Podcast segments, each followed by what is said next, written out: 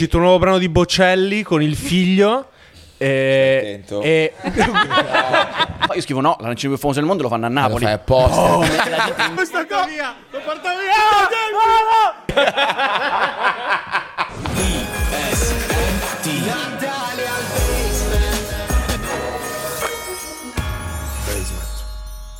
Bella raga, nuovo appuntamento, nuovo passa dal basement, eh, puntata speciale. Quello che state per vedere non lo so neanche io perché quello che da- accadrà da adesso in poi sarà solo frutto del destino e non solo. Ciao, io sono Gianluca Gazzoli, se ancora non l'avete fatto e vi va, iscrivetevi a questo canale, attivate la campanella, se ci state ascoltando su Spotify continuate a farlo, potete vedere anche lì il video. Oggi il video è particolarmente importante, cioè anche a voce cercheremo di trasmettervi eh, la magia del Natale, però secondo me se lo vedete questo video è anche, è anche meglio. Come potete vedere già sono cambiate alcune cose, eh, la cosa più importante e che dà senso al tutto è il titolo di questa puntata, perché questa puntata si intitola Natale al basement!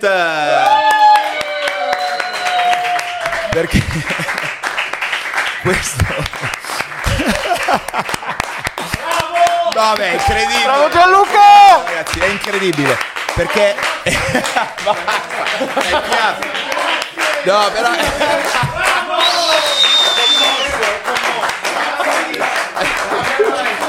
Sei il mio uomo! Posso dire che è meglio questo. Possiamo campionare questo e smetterla di usare questo in tutte le puntate che ha, che ha rotto le palle? No, non è vero. Allora, dato che appunto.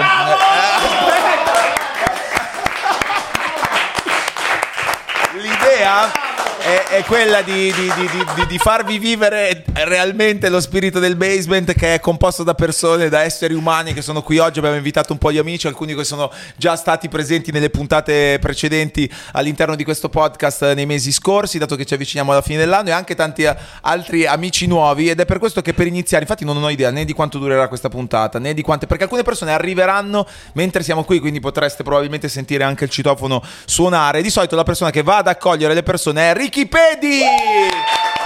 Di più, di più! Ricky Pedi che oggi parla per la prima volta al microfono dell'ospite. Eh, Ricky, volevo iniziare con te questo momento perché tu sei sempre stato presente in tutte le puntate del basement, tranne in alcuni momenti che ti scappava da andare in bagno dovevi andare Sì, mentre, mentre riprendevamo. Di questo, di- di- di- allora, innanzitutto... Tu sei tra quelli che credono ancora in Babbo Natale, no? Sì. Che sta, che Sì. sta arrivando. Ok, a parte questo. E nel basket. Che, e nel basket. A parte questo, co- dimmi la puntata che più ti è piaciuta fino ad oggi di quest'anno. No, a me è piaciuta quella con Beppe Sala. Ah, ah, quindi ok, ok. quella, ok. quella ultima forse è una- è la Cos'è, che ti migliore. ha, cos'è che ti ha colpito? È il sindaco, ha detto delle sindaco. cose di fuoco, cavolo. vero, è vero, Ma è veramente un- un matto. Ma tu che sei il sindaco di Pordenone invece, Sì. che arrivi da Pordenone, Sì. ehm, non so come tirare in mezzo il fatto che da quando ti conosco sono tutti di Pordenone, anche le persone che vero, commentano ma- i video sono di è- è- Pordenone. È, obiettivamente una lobby privata. Secondo me sì, secondo me A sì. Pordenone nasce la massoneria. Ok. E la portiamo Ma in sei tutte le serio? città. No, No. Però le come si chiama il giocatore NBA che ho beccato quando eravamo... Eh, eh, Terry Jackson. G- Reggie Jackson. Reggie Jackson, Reggie Jackson dei Clippers è Ma un sacco di gente è nata a Pordenone. Ma Pordenone infatti, è incredibile. vedrai che adesso... Porde- Cosa? Cosa? le- Cosa lei, è successo? Dei Lei- libri. Che è? Cristina? Cristina. Ma stai spoilerando gli ospiti? Ma non è importante. Pordenone legge. Che cos'è Pordenone? Le... Poi adesso testiamo, Cri, testiamo il microfono aggiuntivo che abbiamo messo nel basement. Ok, se funziona Prova, ancora, si aspetta. sente, si sente, funziona? sì. Eh sì, Noi ti sentiamo uguale, però lì dovrebbe andare meglio. Vediamo, sì, ok. In realtà è uno dei festival letterari più importanti, cioè se non passi da Pordenone Legge non sei nessuno. Beh, davvero? Ma serio? No, giuro, giuro. Davvero? Il, il festival del cinema muto anche. C'è un Sì, sacco sì. di roba a Pordenone. E queste due in realtà. Eh, però tu devi farlo sempre con un tono come se ne arrivassero a- Però altre, questo- però non... Però Pordenone legge è È importantissimo. importante, no, ma è vero, è vero. Veramente Bene, importantissimo. bene, bene. Sai chi è importante? Anche il primo ospite che si sta per sedere all'interno di questo basement che è arrivato con un carico pesante. Io non so che cosa ci sia dentro e lui ha anche una storia, secondo me molto bella, da basement assolutamente. Attenzione! Sono, sono il socio di Babbo Natale. Sei so- Babbo Natale Streetwear Mocio Bella Mocio Mocio mettilo qua allora Mocio tra l'altro mentre veniva qui ha aperto altri otto negozi Sì, eh, esatto. di affamati USA Perché la storia del Natale è legata al consumismo. Quindi Sì. io sono il papà del consumismo. Sì questo un po' è vero Italiano, allora, Mo- Mocio come ti definisci tu? Mi definisco ingombrante. Sì, a, pa- a parte questo. Mi definisco eh, l'italiano più americano che tu conosca. Davvero? Hai... No, però, non- cioè, lo- Però ti piace come cosa. E- ed Sì, è per questo piace, che hai portato un pacco. Ho portato un pacco Ricchi, di... abboxa tu che non riesco da Ho portato un, ba- un pacco da unboxare appunto Sì. di snack americani improbabili ma anche legati al Natale. Per Cioè, cui vedi che io già, io già sapevo. Tu fai un botto. Questo è lo scoglio. Vedi come funzionano bene i microfoni. Si sente bene lo Mamma scotch. mia, si sente Forse. una voce. Sarebbe bene anche fa. coltello. Sai cosa? Pordenone dovrebbero aver inventato l'unboxing. Danke? C'è il Esatto, festival cioè, se non dell'unboxing. sbaglio, eh, non vorrei essere. C'è il festival dell'unboxing a Pordenone. È pro- è probabile. Sì. Esatto. Ma no, adesso scherzi a parte. Tu, hai- tu, ad esempio, online fai una cifra un sacco di contenuti da tanto tempo ormai, da un Sì. po' di anni. Io ricordo che mh, eh, mh, siamo- ci siamo conosciuti perché ci ha presentati Claudio Maggioni, che Che dovrebbe l'altro essere qui qua, dovrebbe essere qui anche lui. Che che- tra l'altro è nato a Pordenone. Sì, ed è artefice di tante connessioni nel mondo. Sì, esatto. E all'inizio erano i primi, sto parlando del boh, 2016. 2018, ah, 2018, ok, ok, esatto. 2018. Sì. E stavi iniziando in realtà a fare Ah, contenuti Ho iniziato online. proprio a caso perché Claudio mi ha chiesto: Senti, ma mm, ti andrebbe di fare delle video ricette di cibo americano? Sapendo lui che io sono un grande appassionato di cibo americano, mi chiede questa cosa. Io dico: Ma sì, Può funzionare? ha funzionato. Ha funzionato, Ha perché poi quello è diventato un po' il tuo focus. È diventato la. In realtà, cioè, io ho sempre fatto tipo, metti, non so, le vacanze negli Stati Sì. Uniti per andare a mangiare la roba. Ok. Però non ho mai registrato nulla. Quindi da tu quel già momento ce in poi- l'avevi? esatto, io ce l'avevo. Cioè, io avevo quel trick lì di andare a mangiare. Non so se si vede. No, beh, sì. perché no, la, no. la telecamera sfida. Allora, magari- diciamo, con tutto il rispetto, non è uno di quei casi in cui uno dice ma chissà dove la mette tutta quella roba. No, perché esatto. comunque, ma fa parte anche del personaggio, Moccio, adesso. Se, dice, tu, se tu dimagrissi dall'oggi al domani, No, no, mi licenziano perdi dappertutto. pubblico. perdi- Esatto. Beh, una delle cose che vedo che ti chiede di più la gente è lo sgarro. Cioè, Assolutamente. far vedere tu che sgarri e quindi mangi una cosa cosiddetta food porn in giro per il mondo. Sì, e si. Posso dire le parolacce? eh? Sì, credo Ah, ok. proprio di sì. E si incazzano perché pensano che io possa mangiare, non so, sei panini. alla- Cioè, poi io assaggio tutte quelle cose, non è che Sì. le mangio tutte. No? Ok. Ah, sfatiamo il mito. Attenzione. Sfatiamo il mito, Sfatiamo il non sono Allora, aspetta, grasso. Perché io guardo i tuoi video e dico, ma allora anch'io voglio mangiare sei panini, poi sto malissimo. No, perché l'importante non è la quantità, No, cioè no, non il può essere un, un colpo così di fiamma, deve essere la costanza, cioè sono 30 anni che mangio tutti i giorni. Esatto, È più la determinazione. Allora, giusto per toglierci poi questa scatola che è molto bella, ma Però ci fa anche un po' ombra. Voglio vedere che cosa c'è qui dentro. Vai. Tanta carta, Tanta tra l'altro. carta. E perché è Natale devi carta- unboxare, carta perché devi USB, unboxare, ma- esatto. Carta riciclata.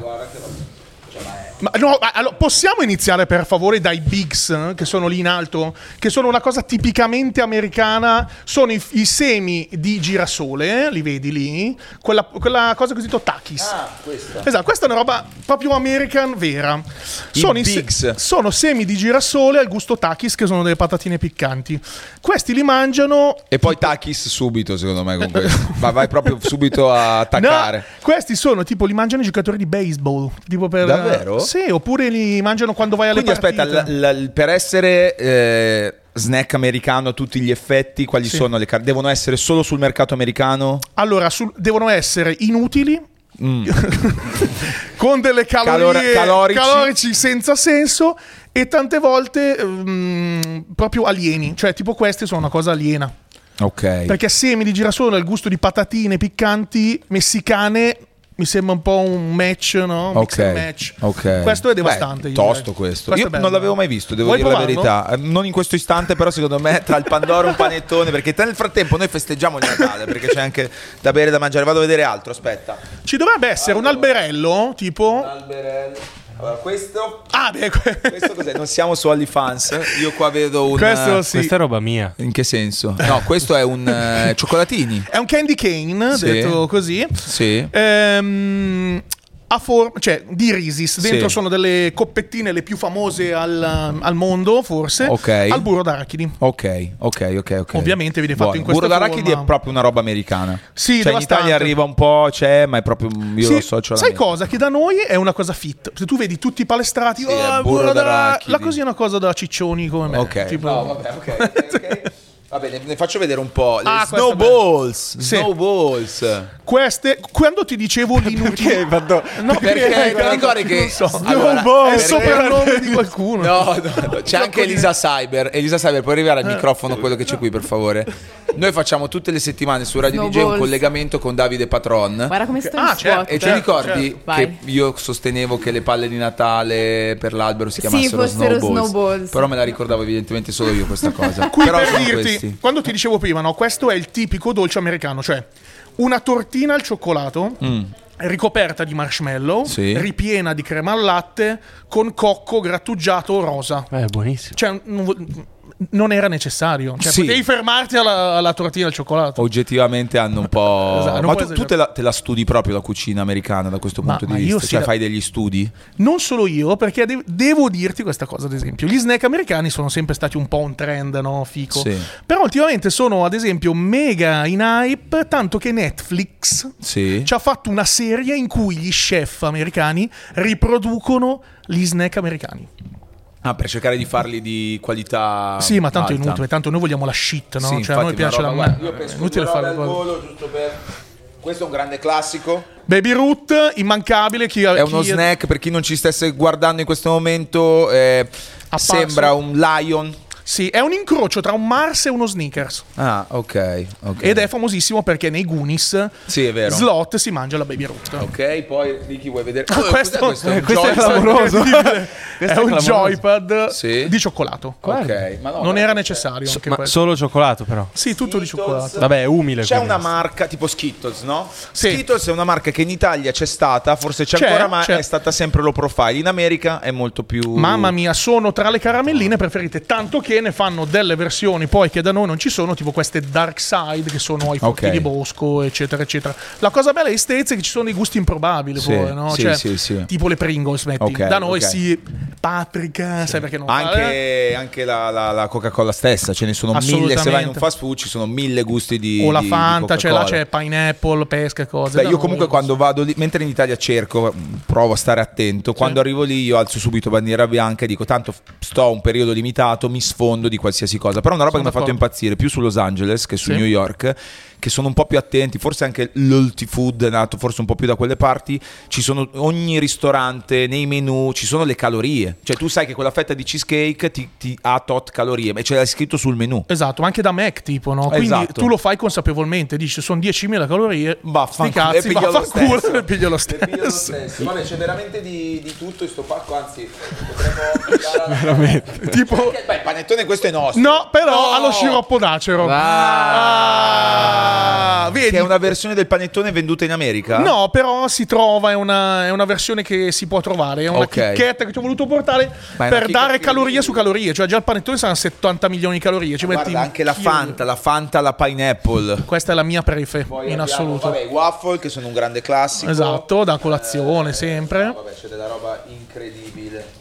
Questi anche chunky cosa sono? Biscotti. Ah, questo no, è un cioccolatino con uvetta. Ok, ok, Bello, ok. molto bello, molto Allora, spesso. Io approfitto, dato che veramente non so, cioè io non ho una scaletta, non ho niente di quello che succederà. Tra l'altro, ne approfitto per dirlo perché tutti mi chiedono tutte le volte delle puntate, ma cosa ti prepari? cosa- Io non mi preparo niente, seguo sempre un po' l'istinto delle cose che succedono e che accadono. E adesso mi viene un collegamento incredibile da fare. Vai. E anticiperei subito un altro ospite che c'è qui in Pazzesco. studio, che è il signor Franz, che ho visto arrivare prima, che è un altro grande appassionato. Franz, ci sei? Ti chiamano come se fossi in collegamento dall'Honduras, come sull'isola del famoso.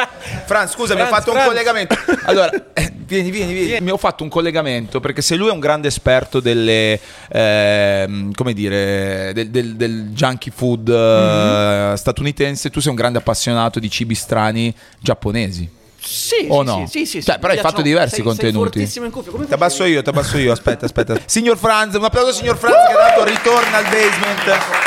Dopo essere stato protagonista anche di una puntata eh, dove abbiamo parlato di un sacco di cose e di tanti, di punti di, tanti punti di vista diversi, però appunto tu giri un sacco, ti piace un sacco anche la parte giapponese, Sì, in particolare man- orientale. mangiare- mangiare, sì. E ho visto tanti video belli tuoi. Sì, sì, mi piace. uno che mi è piaciuto tanto, se non sbaglio, arriva da un suggerimento di un'altra persona qui dentro, è cosa posso fare con un euro in un supermercato? Non so se sono stato io. No, L'hanno sì, eri tu. Tutti, credo. No, però era la gag. Cioè, cosa posso Ah, fare con un euro? L'ha fatto lui, no? Sì, Perché sì, c'è sì, anche sì, Marcello. L'hai fatto tu, l'hai fatto tu. l'ho inventato io, l'ho inventato io. No, però eh, fatto- cosa posso fare con un euro in un, era un supermer- un Era sì, un supermercato, un supermercato E cosa potevi fare con un euro? Ni- Niente, perché sono gli yen. quindi- Sì.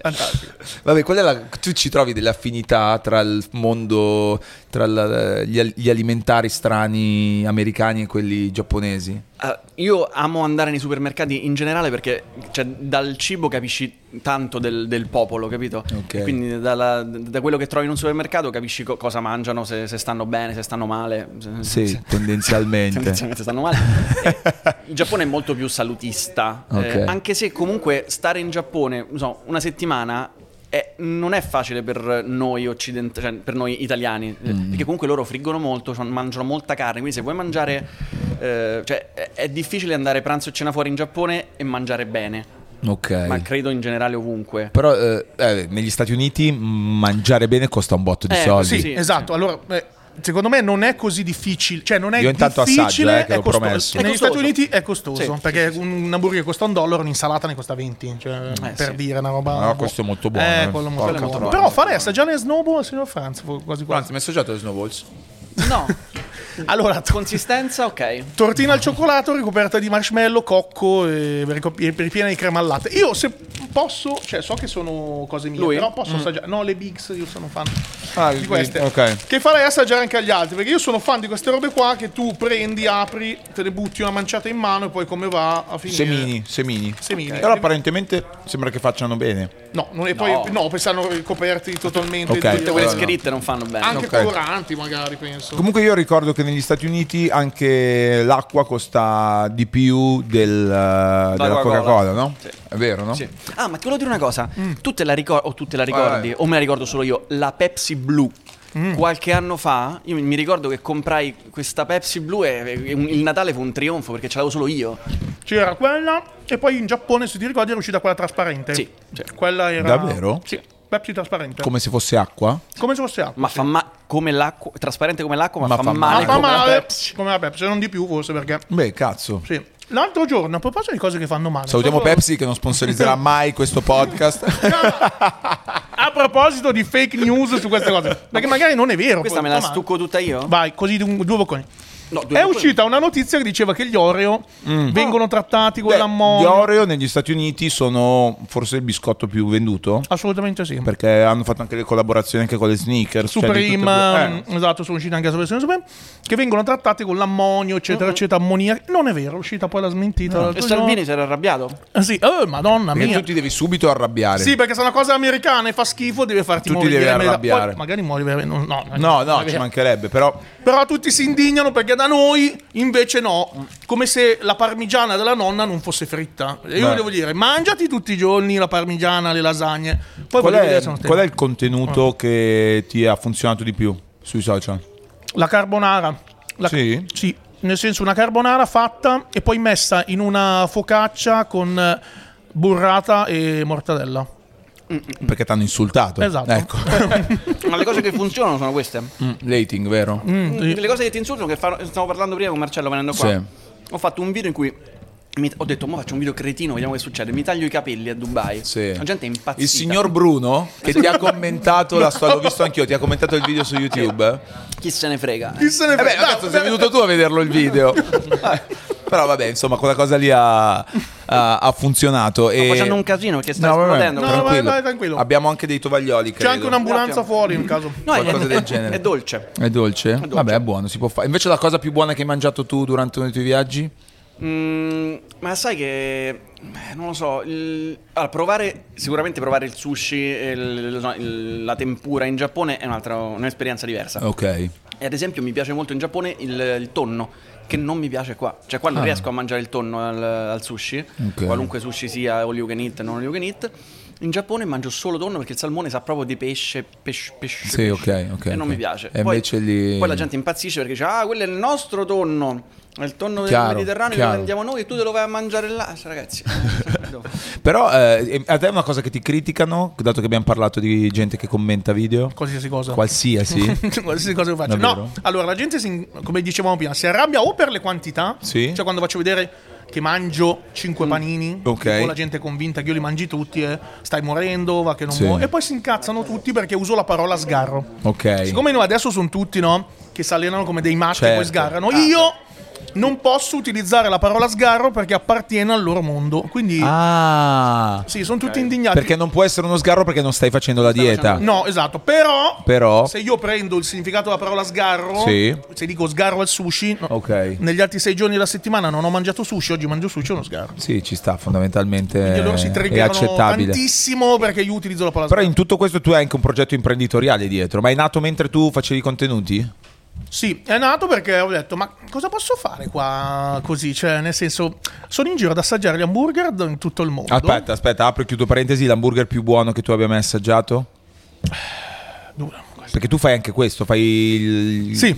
Infatti una volta sono andato a mangiare con Mocio, siamo andati dopo un evento che avevamo fatto, a parte che il suo momento, la- il momento in cui lui doveva fare il- la sua ordinazione, aveva un hype attorno incredibile che beh, tutti volevano sapere, esatto. però io sono arrivato e conoscevo il proprietario del, del ristorante, mi fa ma no ma cazzo adesso mi hai portato Mocio, Siamo io rovinati. no non so, adesso sentivano la pressione, cioè come se fosse arrivato Cracco, lo chef stellato, però al contrario sull'hamburger, loro avevano, sentivano la pressione di Mocio sull'hamburger, perché tu Allora- vai in giro a fare questo... Sì, ad assaggiare più che poi fare classifiche, perché ne- ce ne sono talmente tanti tipi.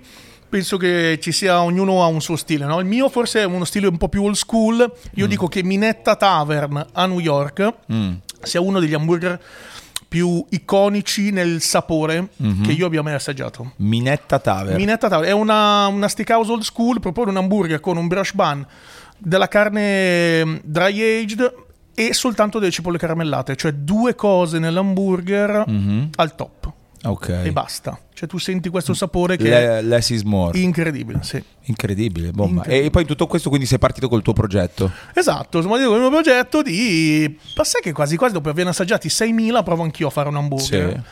Eh, quindi eh, Meat Grill nasce con questa, no? con questa idea, cioè proporre la mia idea di hamburger dopo averne assaggiati un milione. Diciamo. E poi invece Affamati USA... Pamati USA nasce dal fatto che mi sono rotto le palle di andare al supermercato e trovare al massimo dello sballo mulino bianco. Sì. Quindi eh, da noi è un po' così, no? Cioè tutto un po' pettinato, tutto un po' i gusti sono quelli. Come sì, Ho certo. una domanda per farmi insultare.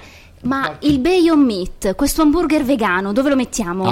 Attenzione, attenzione. Io sono molto pro. Non so se... Sì, Mi aspettavo un piace. insulto, torno in castigo. Perché a me piace molto l'idea magari di dire, vabbè, oggi non mangio la carne, mangio una roba simile che ci può stare. Non so Ma è più se- leggero? Cioè se io No. mangio un hamburger vegano sto, di ma- sto facendo la dieta? No, no. No. Secondo me fa anche più male Sì. del- della carne. Mm, eh, ci sono dei valori che sono più o meno simili, leggevo. Mhm. Però non so se, la- se sarà la via giusta di produrre qualcosa che Sostenibile, esatto, non so se è impatta meno. Però più potrebbe essere. Più che altro cioè, è, è ultra processato come cioè, Sì. la Ok. roba- quindi boh, è meglio una mm, cioè io preferisco mangiare una carne buona che sai che paghi tanto, la mangi una volta ogni tanto. Attenzione, sta per arrivare una parola No, importante, no, io spazio. volevo sapere, no, c'ho anch'io una domanda, Sì. perché quella, la, la Tavern di New York è- è- non è, cioè, è un locale singolo, ma invece volevo Sì. sapere degli hamburger delle catene americane. Allora, la mia catena Tra preferita the è Box, In and Out. In and Out. In and out. Beh, Sì. Spazio è un altro cultore, era- un altro pioniere del mondo USA in, Eh, in, eh, a Milano e in. Italia. Eh, giusto. Esatto. Giusto? No, no, Sei d'accordo? In and Out tutta la vita. Sì, perché Anche non se è- Fat Burger mi è piaciuto tantissimo. Sì, perché non è tanti. solo secondo me la qualità dell'hamburger, perché penso che In and Out a livello di qualità sia un po' meno, ad esempio, di Shake Shack, Ok. ma il mood con cui viene vissuto In and. Out c'è una sorta di culto. Cioè tu quando entri da In and Out vedi la gente che è lì per- perché è da In and Out. Però di solito queste cose va a rovinare un brand. E non non a no. rovinare un brand, a rovinare la qualità. Cioè, mm, io sono stato a Los Angeles da In and Out, ovviamente mi, mi era. Cioè, avevi quella sensazione di essere entrato in un luogo di culto che di Sì. solito diventa superiore rispetto a quella che poi diventa la qualità. Si va a mangiare il resto. Tieni conto che lì da- era molto buono, Sì, sono d'accordo. e non è mai cioè, variata la qualità. Tieni conto che loro non fanno aggiunte al menù da sempre. Sì, sì, loro Cioè, sono hanno- partiti loro- così. Loro hanno 3-4 panini, due, Pensa due che tipi non di hanno il hamburger bacon. e Ah. quello col pollo e basta. Cioè. Quindi non hanno- quelli non hanno sono bacon. e basta. Te lo devi portare da casa se lo. Aspetta, che c'è Marcello che avrebbe da ridire. Ci sarebbe il menù segreto di Eh sì, C'è c'è assolutamente il not so secret menu. Ok. Perché loro dichiarano sul loro sito questo not so secret che contiene delle cose che tu puoi chiedere in cassa che non sono esplicitate nel menu. Ok, però nel ok, fast food. ok, ok. C'è questo animal style che è il loro, prati- praticamente il loro signature che tu puoi fare e c'è questa cosa no, che ti senti molto Eh, più certo. dentro, molto più dentro al fast food, alla cosa perché sei a conoscenza di questo segreto, no? Ok. Quindi sei un... Beh, bello. No, no, ma molto figo. È molto una roba figo. da community che forse più per anche di di più tante è altre. veramente un fast food, uno di quelli che è rimasto con il prezzo fisso, cioè gli hamburger costano molto poco. E un po' per chiudere l'argomento, non, mi voglio- non ti voglio fare i conti in tasca, però affamati USA, quindi tu porti gli snack tipicamente americani in Italia, quindi un'altra cultura, un altro mondo, come sta andando, che percezione hai da parte del pubblico? Guarda, abbiamo aperto il secondo store in eh, Porta Ticinese, che è la via dove dovevamo aprire, che sono tutti un po' i brand di riferimento, Ok. poi, no? E sta andando molto bene. Sta andando molto bene perché è un prodotto di nicchia, ma che vive un momento di hype sui social, su Sì. TikTok ad esempio, mega, cioè proprio... Infatti vedo i tuoi contenuti d'oro. comunque girano veramente un sacco, sì. però l'immaginario Sta USA è quella roba lì. Quello è, anche i ragazzini che eh, adesso c'è il, il culto del, non so, di tutta questa roba perché ci sono le scuole americane, le scuole inglesi, Sì, sì. una vo- che fanno viaggio organizzato a New York, tornano tutti, hanno assaggiato la Risis, no, oddio non la trovo, dove la prendo, eccetera, eccetera, per cui Quindi resta. c'è un po' tutta questa Oh, Mocio, intanto grazie mille per tutto questo e per, la, e per la roba. Tu sei tipo un contrabbandista, sei un narcos però del cibo Esatto. americano. No, Forse è meno illegale chiaro. di quante cose. Potrebbe, potrebbe essere. Allora ti faccio fare il cambio per ora, però ovviamente stiamo tutti qui, continuiamo a... ognuno, chiunque abbia da dire qualcosa lo faccia, però con la persona che apparentemente potrebbe essere quella che non può, non può assolutamente mangiare queste cose, Sì. però in realtà quando va lì e in alcuni periodi lui si sfonda più di quanto mi sfondi io e c'ha l'addome scolpito. Sto è? parlando... Eh, adesso fatevi, guardatevi intorno, credo che sia Tommy Marino! Beh, c'è un filo conduttore, a parte la passione parte per la- il fisico, il basket, però È un piacere esserci con te. Cioè, Tommy, tu sei uno che quando. Cioè, a me fa impazzire perché quando vai in America tu ti sfondi veramente a livello importante. A parte il gelato, quello sempre. Pazzesco, comunque in Mi puntata. mi sfonda Ecco, anche aspetta, aspetta, che. No, dico i due più grandi fisici in Italia, quello Sì, di Francia sì, sì. e quello di Tommy Marino. Straordinario. Ma insieme. infatti uno dei due ha vinto il Nobel per la fisica. Però quello è un altro discorso. Io mi spacco anche, anche a Rescaldina, come sai. Sì, anche- beh, chiaro, anche quello in fa. queste zone. Quello fa la differenza. Mangio bene, mangio bene, mangio bene, finché il mio cervello non arriva a un punto dove Sì. chiede, Non- non lo vuole più. Chiede zucchero, chiede schifezze e io gliele do un giorno a settimana finché proprio Sì. Sì, sì. Un giorno a settimana tu ti tieni il giorno. cerco di fare un giorno a settimana, sì. Chiaro. Che è qualsiasi giorno. Chiaro, Che chiaro, può, può chiaro. capitare in qualunque momento, ma Come stai? Come sta, come sta andando la stagione? sta andando bene, sta andando bene, sta andando di pari passo con la mia schiena, che Sì. sai che all'inizio stagione ho sofferto tanto di mal di schiena, ora sto bene. No, che per te come è andata la stagione vuol dire tante cose, nel senso che tu fai da una parte la stagione sportiva giocando in una squadra di basket e, e poi ovviamente hai tu tanti altri mondi che, che coltivi. Guarda, va tutto bene in realtà, cioè, Ok. come tu ben sai ci sono vari progetti, progetti che crescono alla velocità della Chiaro. luce, altri che anche se noi diamo la percezione che sia tutto a 100 all'ora, in realtà richiedono pia- Certo, impegno certo. piano piano tutti i giorni. L'importante è che sui social tu sia sempre al top e Sì. che sembri che sei, Sei, che sei a mille. Dato che siamo tutti qui riuniti in realtà per celebrare il, il Natale e tu sei uno dei più mh, per me Fervi- grandi fervidi sostenitori no no degli, servi- eh, sì servidi. Eh, dei grandi sostenitori degli anni 90 cioè Sì. io quando penso a te penso a insomma a tante cose che abbiamo vissuto magari nella nostra adolescenza. L'altro giorno stavo guardando i film di Natale di oggi perché volevo far vedere a Rachele un film di, di Natale no? Ok. e ho detto vado a vedere tra quelli nuovi. Ok vado su- sulle varie piattaforme e tutti quelli nuovi alla fine ho girato mezz'ora ne ho iniziato a vedere uno eh alla fine gli ho fatto vedere eh, una scommessa, una, scomme- ehm, eh, una promessa, una promessa e, e mamma ho perso l'aereo. No. Eh, Natale sulla 50. Sì, beh, però è incredibile come quelli di oggi non, non- non siano. Ma è perché Ma- siamo noi. Sì, secondo me siamo No, noi. no, sono diversi. Proprio la qualità che è di. Attenzione, Marco Menna dice la sua. Cioè, un film, una poltrona per due? Vabbè, certo, però è sempre anni 90, Eh, 80 sì, sì, forse sì, ancora. 80. Però di quelli recenti, ce n'è uno di Natale che è diventato un culto. No, direi di no. Zero. Nessuno. È probabile che tua figlia ha l'età Farà la stessa farà la cosa. stessa cosa era quando c'era Masha No, ma è proprio, è proprio cheap. No, ma il film di Natale è proprio cheap, co- come, anche come Giallo. produzione. Siamo noi. Siamo Eh, noi, eh. noi. È la sindrome di Space Jam. È vero. che fa schifo, è bello solo il primo e il secondo fa schifo. Ma tutto è co- cioè nel senso Se non tu solo lo- Space Jam, qualunque Sì, cosa es- è bello. No, secondo me sono. Cioè, io su quelle cose riesco a essere Elastico. oggettivo anche. No, su Space Jam io capisco che il secondo comunque è per un'altra generazione, non è per noi che abbiamo Esatto, visto il l'hai- primo. l'hai detto. Vuoi dire anche i film di Natale? Eh, temo di sì. Ma forse il Natale Siamo è vissuto noi. completamente in maniera diversa dai ragazzini di oggi. Cioè, Sì. la magia del Natale si è un po' spenta perché adesso, cioè, con, con questi giovani che hanno internet. Questo maledetto. Beh, parliamo come i boomer. Maledetto internet. No, però è vero, cioè, la prima i bambini parlavano solo a scuola tra di loro Sì. e adesso stanno in, in comunicazione in continuazione, cioè c'è proprio una maniera diversa di vivere le feste, di vivere le, le Ok, magie ok. e quindi forse si è un po' spenta. Sì. Non lo so. Può essere. Dimmi i tuoi tre film di Natale della storia. Fammi la tua classifica. Eh, ma ho perso l'aereo, non riesco a non guardarlo sempre. Ok, no, beh, voglio la posizione. Fai 5, 5 film di No, Natale. cinque 5 sono sono tanti. troppi. 3, allora 3 in ordine, però dal terzo al primo. E allora, Natale, Natale sulla 20, che è 50... Natale sulla strada. Sulla strada, sulla strada. che è una storia di una prostituta. esatto, è il pretty uomo finito male. Esatto. quello sicuramente, no, quello forse è il terzo, terzo posto. Mamma ho perso l'aereo, primo posto. Sì. Il secondo forse mi manca.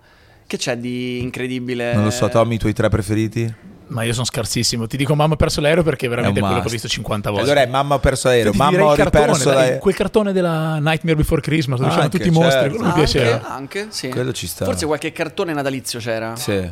Eh, qualche Disney Ma natalizio. io ci metto dentro anche. Ci stai per dire no, Cinepanettone? No, Cinepanettone Beh, li ho ah, esclusi. ci però sono, beh, quelli fanno un altro campionato però. Quelli sì. Beh, Perché Sì, la serie C. Vacanza di Natale No, a due. ma sai che quelli è incredibile come il tempo renda tutto leggendario. Eh, Se sì. oggi ripenso a quelli, adesso invece per alcuni sono ritornati. Ma sai sono per- dei capolavori. Ma perché dicono cose che non si possono più dire, quindi tipo È diventato.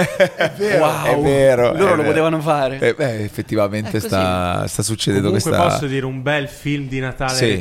Recente. Allora, a parte Frozen che è una merda. Beh, tu rappresenti la Gen Z. La Gen Z. Non lo so. Ma Frozen non è di Natale, solo, c'è solo la neve. Però, siccome non è di Natale. Frozen è di Natale? Beh, dai, lo guardano tutti a Natale. Però beh, di ma- Natale non c'è, non c'è, nie- non c'è neanche un Mandela, albero eh, di Natale. Io no, però un C'è sacco solo di mal- gente il maltempo. C'è solo- purtroppo c'è No, solo una bufera di neve. Le cinque leggende. Le cinque leggende, ne abbiamo parlato in diretta. L'ha detto, l'ha l'ha detto citato Tommy. Tommy Marino Tommy. perché in Nightmare, in Nightmare Before Christmas si gioca a basket. e quindi l'ha citato apposta. Ok, Ma è ma- vero, io sai che non me lo ricordo. Ma no, si ah, gioca pensavo a ci fosse un pezzo. prendi troppo sul serio. Le cinque leggende è un filmone. Non, non frequento.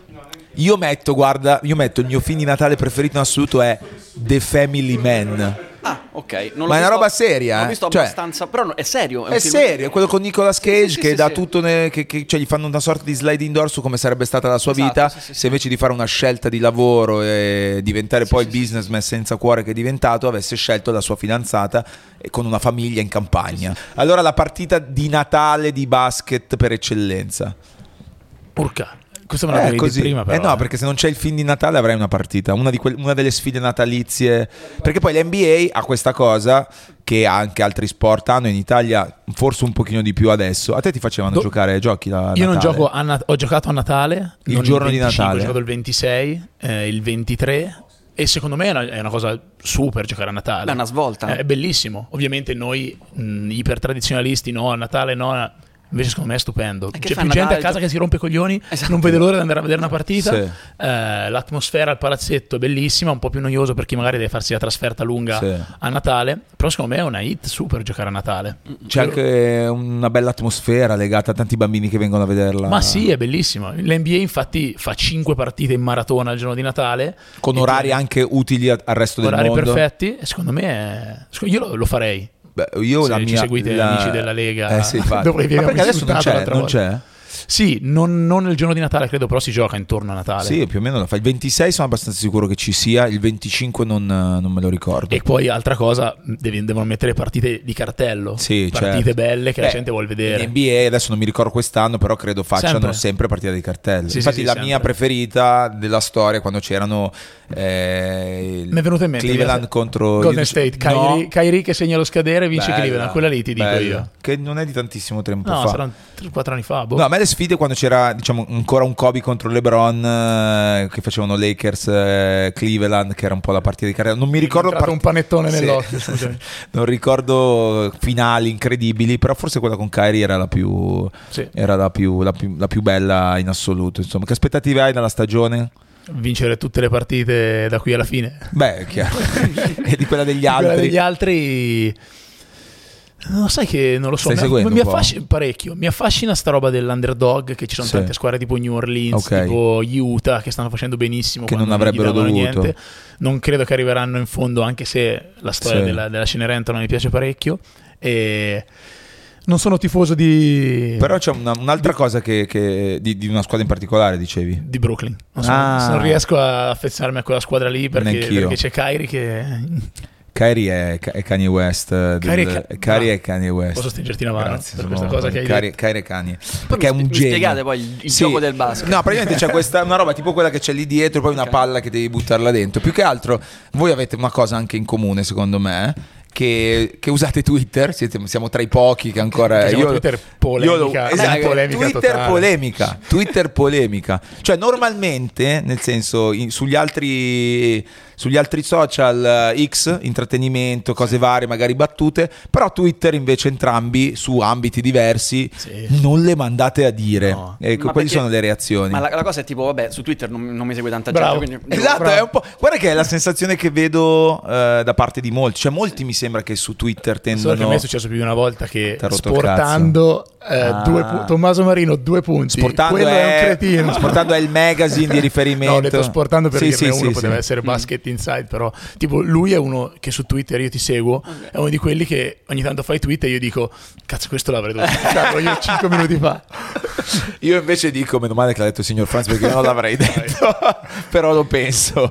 No, è vero, scherzi a parte, ogni tanto capita. Si sa perché su Twitter non ci sono le aziende che ti seguono, che non- Sì. chi, chi se lo caga Twitter. Beh, però È un po' come gli amici stretti di Instagram. Però no, magari non c'è l'azienda, ma c'è comunque qualcuno che la guarda quella roba lì. Sì. Che screenshot e poi dopo un anno te la tira fuori. È vero, infatti ogni tanto ricontrollo se ho scritto qualche cosa troppo istintivamente Sì. e cancello se eventualmente Ok, ho detto ok. cose strane.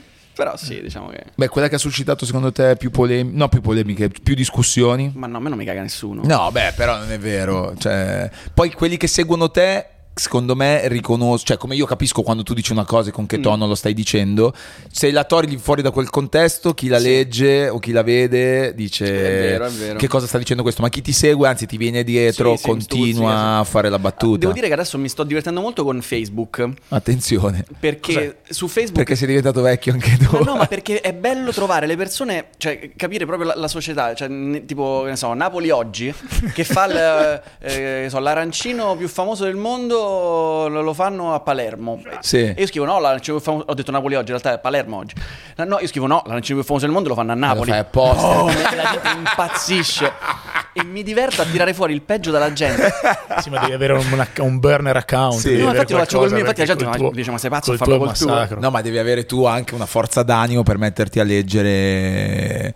Per metterti a leggere, però è metterti a leggere Beh, certe A cose. me è successo no- non per infierire, ma andiamo a giocare una trasferta dove te lo giuro c'erano 5 gradi dentro il palazzetto, Sì. si moriva e nel viaggio di ritorno ero in pullman, ho detto adesso la scrivo, la scrivo, la scrivo, boom, la scrivo su Twitter e era Caserta, quindi giustamente non per poco per malosi, cazzo mi è arrivata una Cos'è shitstorm. che avevi scritto? Ave- avevo detto raga fate qualcosa, non si può giocare in un E campo. allora torna dove nel paese tuo, scusa. fa- Bravo, esatto, quelle robe lì. No, poi Ma tu hai non- altra rottura di cazzo, che tu sei un giocatore che gioca e quindi se finché vinci va tutto bene. Nel momento in cui i risultati magari non sono quelli aspettati, ti rompono il cazzo. Eh sì, un po' sì. Anche i tifosi Però ho stessi. 36 anni, cioè, sono più vecchio della tosse, nessuno mi...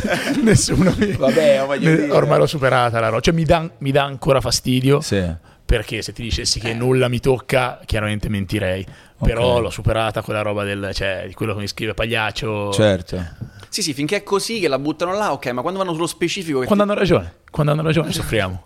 Beh, quando ti toccano, quando ti toccano nel, nel cuore. O quando hanno ragione o quando sono particolarmente cattivi, tipo con Slam Dunk. Ok. Quando sono Beh, particolarmente Dunk, cattivi. però come fai a essere cattivo con un'associazione? No, sei cattivo che- con me. Ah. Cioè, prendi quella roba lì e lì la soffro. Però quella lì perché è una roba di, davvero Beh, delicata. cazzo, però per andare a prendere quella, comunque anche per usarla contro Eh, il mondo te, è grande, il mondo è grande. È brutta come... Eh, scrivono non me l'aspettavo da te, mi hai veramente deluso. Cose così, ma non ho fatto niente. Perché? Ma non... e tu invece hai mai letto qualcosa da qualcun altro che avresti voluto scrivere tu?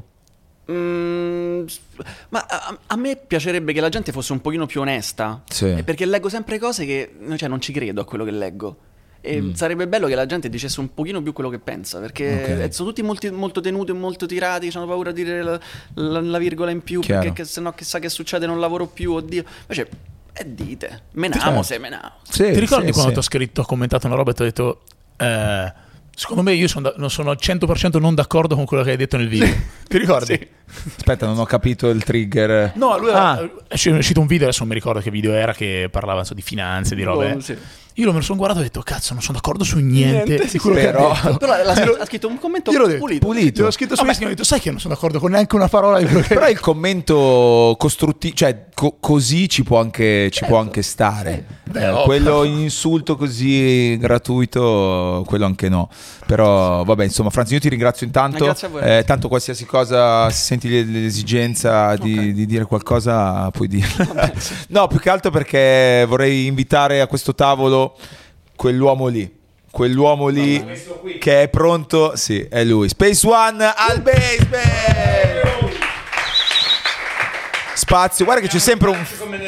No, c'è sempre un filo conduttore in realtà tra gli ospiti che si, si alternano più o meno adesso a questo tavolo. E, e qua ce ne, sono, ce ne sono un sacco di, di- di cose. Yeah. A parte di cose che tu puoi raccontare, sono troppo contento che sei, che sei passato. Yeah. Perché, vabbè, tu hai, hai fatto in qualche modo anche. Adesso, prima abbiamo parlato di anni 90 scherzando, Sì. però quello è stato forse uno dei miglior momenti per chi faceva la musica o quel tipo di musica. Assolutamente. Perché è stato il momento in cui il rap è diventato un mainstream anche in Italia. Partendo magari da metà anni 90. Ok. Perché prima era soltanto una cosa di elite, era una cosa che vivevamo noi del muretto, che conoscevamo la cultura hip hop. Quando poi arrivava qualcuno e parlava di rap ma non era proprio a conoscenza di- dei meccanismi Sì. della cultura, eh, veniva subito snobbato. La vivevi, la- la- la- insomma, Eh non- sì, non si viveva poi- benissimo. No, perché poi eravamo una cerchia così ristretta, volevamo tenerlo puro, Sì. quindi non sempre chi arrivava per ultimo, l'ultimo arrivato, era benvenuto, anche se aveva delle, delle- delle capacità, delle abilità, quindi eravamo, eravamo sempre un po' diffidenti. quindi- Beh, ehm, tu, voi, insomma, siete stati tra i primi anche a fare determinate cose, ma adesso che prima parlavamo di social, no? Tra, Yeah. tra- tra Franz e Tommy, tu come vivi i social oggi? Come li vedi? Anche sul, ponto- su- proprio sul mondo della musica rap o hip hop? Io li vivo da, da uomo di 51 anni, quindi Ok. sì, no, li seguo, li seguo parecchio, ma tipo su Instagram ho 5-6 profili che parlano dell'hip hop anni 80, Quindi ti sei- anni ti- 90. ok.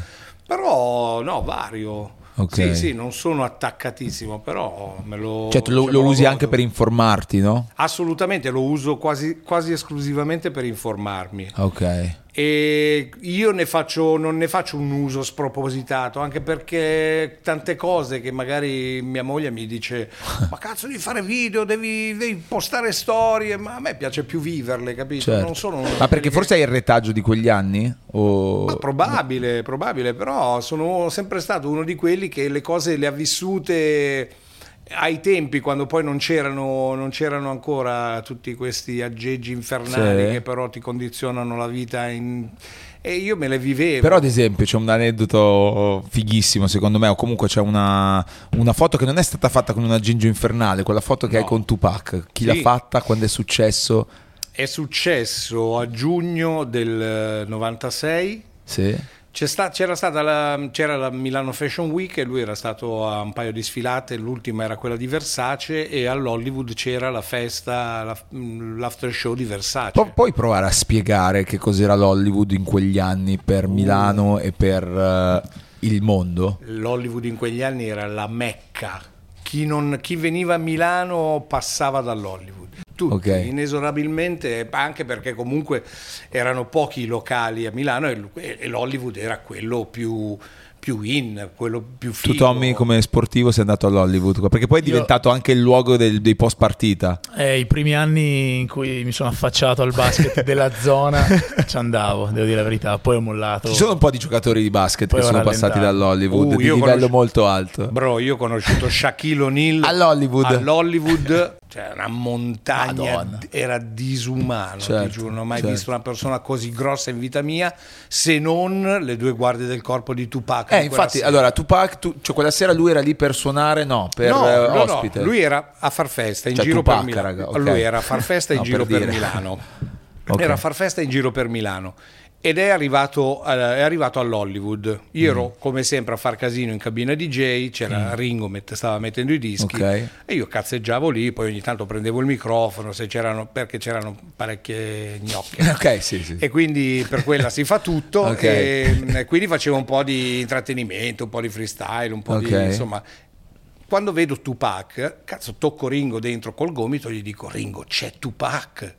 Allora Quindi non si sapeva che sarebbe no, stato lì. ma va, figurati, lì arrivava la gente e non, non- non lo sapevi. Certo. cioè. E quindi niente, lo vedo in pista, provo, provo- gli vado a dire se, se viene al microfono, perché comunque Ah. era il periodo di eh, California Love, Cioè, proprio era- al poi i pezzi top, di Tupac al top. cioè, eh, appunto, poi l'Hollywood era uno di quei pochi locali dove spingevano parecchio il rap.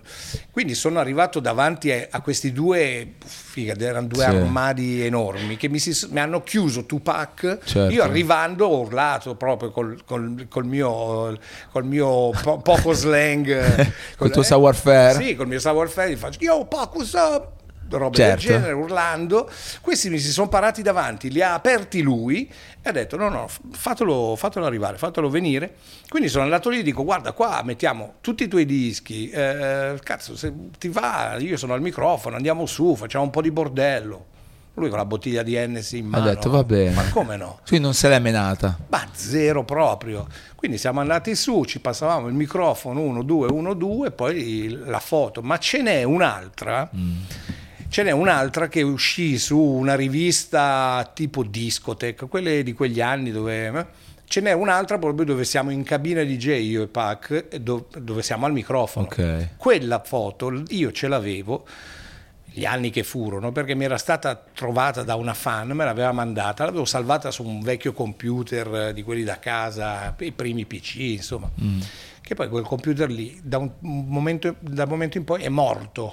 Cioè, Ok. Quindi ai tempi poi non, non era come adesso, quindi era una cosa più difficile trovare qualcuno che riuscisse ad estrarti. Cioè, proprio non si, era morto, morto. Sì. Quindi quella foto è andata persa. E quella che ho postato, la storia è DJ Enzo. Sì. DJ Enzo ehm, fa un post con- su Tupac raccontando quella storia. Io sotto ho commentato sotto il post. Quella sera, figurati che è arrivato all'Hollywood. Io avevo una foto con lui E non si è più trovato. e sono 20 e rotti anni che io sto cercando quella foto, andando a cercare gli archivi di, di- di qualsiasi rivista. Un tipo, a me sconosciuto, risponde sotto, io ho quella foto. No. Io gli ho scritto subito, dimmi cosa devo fare, ti trombo la nonna, qualsiasi cosa. Qualsiasi cosa. Se non che mi ha detto, guarda, sono fuori per lavoro, appena rientro a casa, io ti, do. mando, io ti mando quella foto lì. E intanto me l'aveva scannerizzata. Intanto salutiamo la nonna che comunque dopo hai dovuto trombare. Certo, logicamente. Salutiamo E la nonna quindi- che è qui al basement. Eh, Ma signore, è ringiovanita! E quindi da lì mi ha, mi ha mandato prima la, la Vabbè, scannerizzazione oh, e poi mi ha Però inviato vedi, grazie anche- a internet, a quegli Madonna, oggetti ragazzi. demo, cioè Sì, quella- eh, al demone. l'unico, l'unico modo Pazzesco. per culo, per aver Beh, tra commentato. l'altro, eh. Tommy, tu ascolti anche parecchia roba rap, no? Sì. Eh, l'ascolti anche prima di giocare? Sì, sì. Ti gasa? Non solo, eh, non solo. Allora fai la, tua, fai la tua classifica attuale di, o, di, o di rapper o di, o di, di, tutto, cioè tra tutto. Beh, tra io, quelli. io dirò chiaramente i nomi più scontati, però Sì. eh, sono quelli che piacciono. quelli a che ti Mi piace piacciono. Gue, Marrakesh, Salmo, sono i miei top I 3 tuoi- ok, ok. Sì. E spazio del, del rap di oggi, cosa ti piace e cosa non ti piace? Cioè, Ah, tu sei eh. un cultore vero, nel senso che tu arrivi Io proprio. arrivo proprio dalla, dalla prima scuola. Sì, Io- ma che proprio andavi ad ascoltare la musica, andavi anche dall'altra parte dell'oceano proprio per questa Io- passione. Ma sì, perché comunque una volta, non, non avendo, non avendo a portata di mano la tecnologia come c'è oggi, arriva tutto molto facile. Se volevi eh, comprare dei dischi. Certo. Qua ne arrivavano pochissimi, arrivava qualcosa da Mariposa, dovevi avere il culo di Certo. arrivare per primo e prenderlo perché arrivava una Chiaro. copia, non è che vendesse. Quindi dovevi fare i viaggi, dovevi viaggiare, andare a Londra, tornare magari con la fanzina autoprodotta per vedere i graffiti Ma dei Chrome questo Angels. succedeva che tu eri già Space One, andavi in Sì, giro sì. anche con gli articoli o prima? Eh, dunque, io ho iniziato molto prima degli, Ok. degli articoli. Io ho iniziato, sono stato il primo rapper a Milano nell'85 e uno dei primi in Italia. Sì. Si rappava ancora in inglese, non c'era ancora stato il passaggio dal, dal rap in inglese a quello in italiano. E quindi eh, a quei tempi per conoscere certe cose dovevi viaggiare, dovevi incontrare magari qualcuno che dall'estero arrivava a Milano e quindi fase 2 per esempio ti portava le Ok. novità da New York, i Chrome Angels, Zacchi D, oppure quelli che andavano a Parigi, tornavano con le foto dei pezzi di Bandò, di Mod 2. Ok. E quindi ti arrivava la conoscenza così, dovevi interessarti, poi c'erano quelli che c'erano prima di te che ti spiegavano quello, quello che è, lo imparavi vedendo Certo. magari... E scusa, in quel momento che tu eri il primo, gli altri cosa ti dicevano? Co- come reagivano a quello che stavi facendo? No, io ero abbastanza bravo, quindi... No, No, nel senso, la reaction era che tu fossi un alieno, cioè che stavi Sì, facendo beh, qualcosa di sì, strano. Sì, sì, sì. In Italia sì, la signora ancora No, perché sì. poi ha funzionato Le perché signore si stringevano le- la borsetta addosso Ok. e... Cioè, ti saresti mai aspettato che ai primi posti delle classifiche oggi ci sarebbero stati i rapper o addirittura la trap, No, quando in quel periodo tu hai iniziato a fare tutto questo? No, poi non era una cosa a cui pensavi quando, quando iniziavi, pensavi soltanto a quanto era bella quella cultura lì. Certo. Quanto erano belli gli anni in cui l'hip hop eh, era ancora edutainment, c'era educazione, entertainment, quando c'erano poi i primi gruppi che innovavano magari Sì, la- poi c'era il anche metodo tanta di. Cioè, scrittura. hai cioè, citato Tupac, lì di educa- Sì. cioè c'erano anche delle cose che invece purtroppo poi sono andate un po', Sono un po' è male. molto, molto Posso che è andato perso. cosa? Quindi, come? Posso aggiungere Attenzione, eh, allora, prese- presentati, presentati, no, presentati ufficialmente perché se mh, sentite la sigla del Basement che ha fatto un'evoluzione da quello che io facevo con Ricky, Ricky Pedi, com'era la sigla originale di Passa dal Basement? Prova? Passa dal basement, passa dal basement. Vabbè, era questa. Lui l'ha Passa rifatta dal completamente. Ecco, no, presentati bene ufficialmente. Ciao, sono Matteo. e faccio Ed è dieci anni che non, che non bevo. Bravo! Però voglio dire, tu con la musica, anche per Radio DJ, fai un sacco di jingle, un sacco di cose insieme a Sì, Francesco sì, sì. Ciocca, quindi insomma è giusto presentarti bene. No, volevo dire, anche il modo di produrre musica era Sì, totalmente diverso. Oggi c'è una possi- la possibilità di produrre musica alla velocità della luce. Cioè a tu differenza di un tempo in cui dovevi campionare, dovevi avere uno studio. Oggi con Questo è un pro, però. musica. No, no, no, anche rap. un, no, no, è un pro nel senso è una cosa positiva o no? Lo sai che non lo so. Ecco. Ma ti dirò, sai che allora una volta era molto difficile, primo perché non tutti avevano disponibilità di un computer di quei pochi sequencer, Ok. campionatori. Noi la facevamo in camera del nostro DJ. Io ho iniziato eh, con, con Zippo, Certo. che è un altro MC di vecchia scuola, e avevamo DJ Sasha che aveva il computer, campionatori, sampler, il microfono, facevamo, le, facevamo proprio le cassettine Chiaro. in casa e quando le portavamo poi alle label, questi ci guardavano e dicevano ma cos'è sta roba? È Chiaro. rap, figa, in America è quello che va di più, no? Guarda, non mi interessa, non ci interessa. E- E, quindi iniziavamo anche noi da casa, però logicamente gli E, eh, strumenti... invece tutto, scusami, tutto il, mon- il mondo, il momento spaghetti funk, l'incrocio con Axe, eccetera, quando è avvenuto?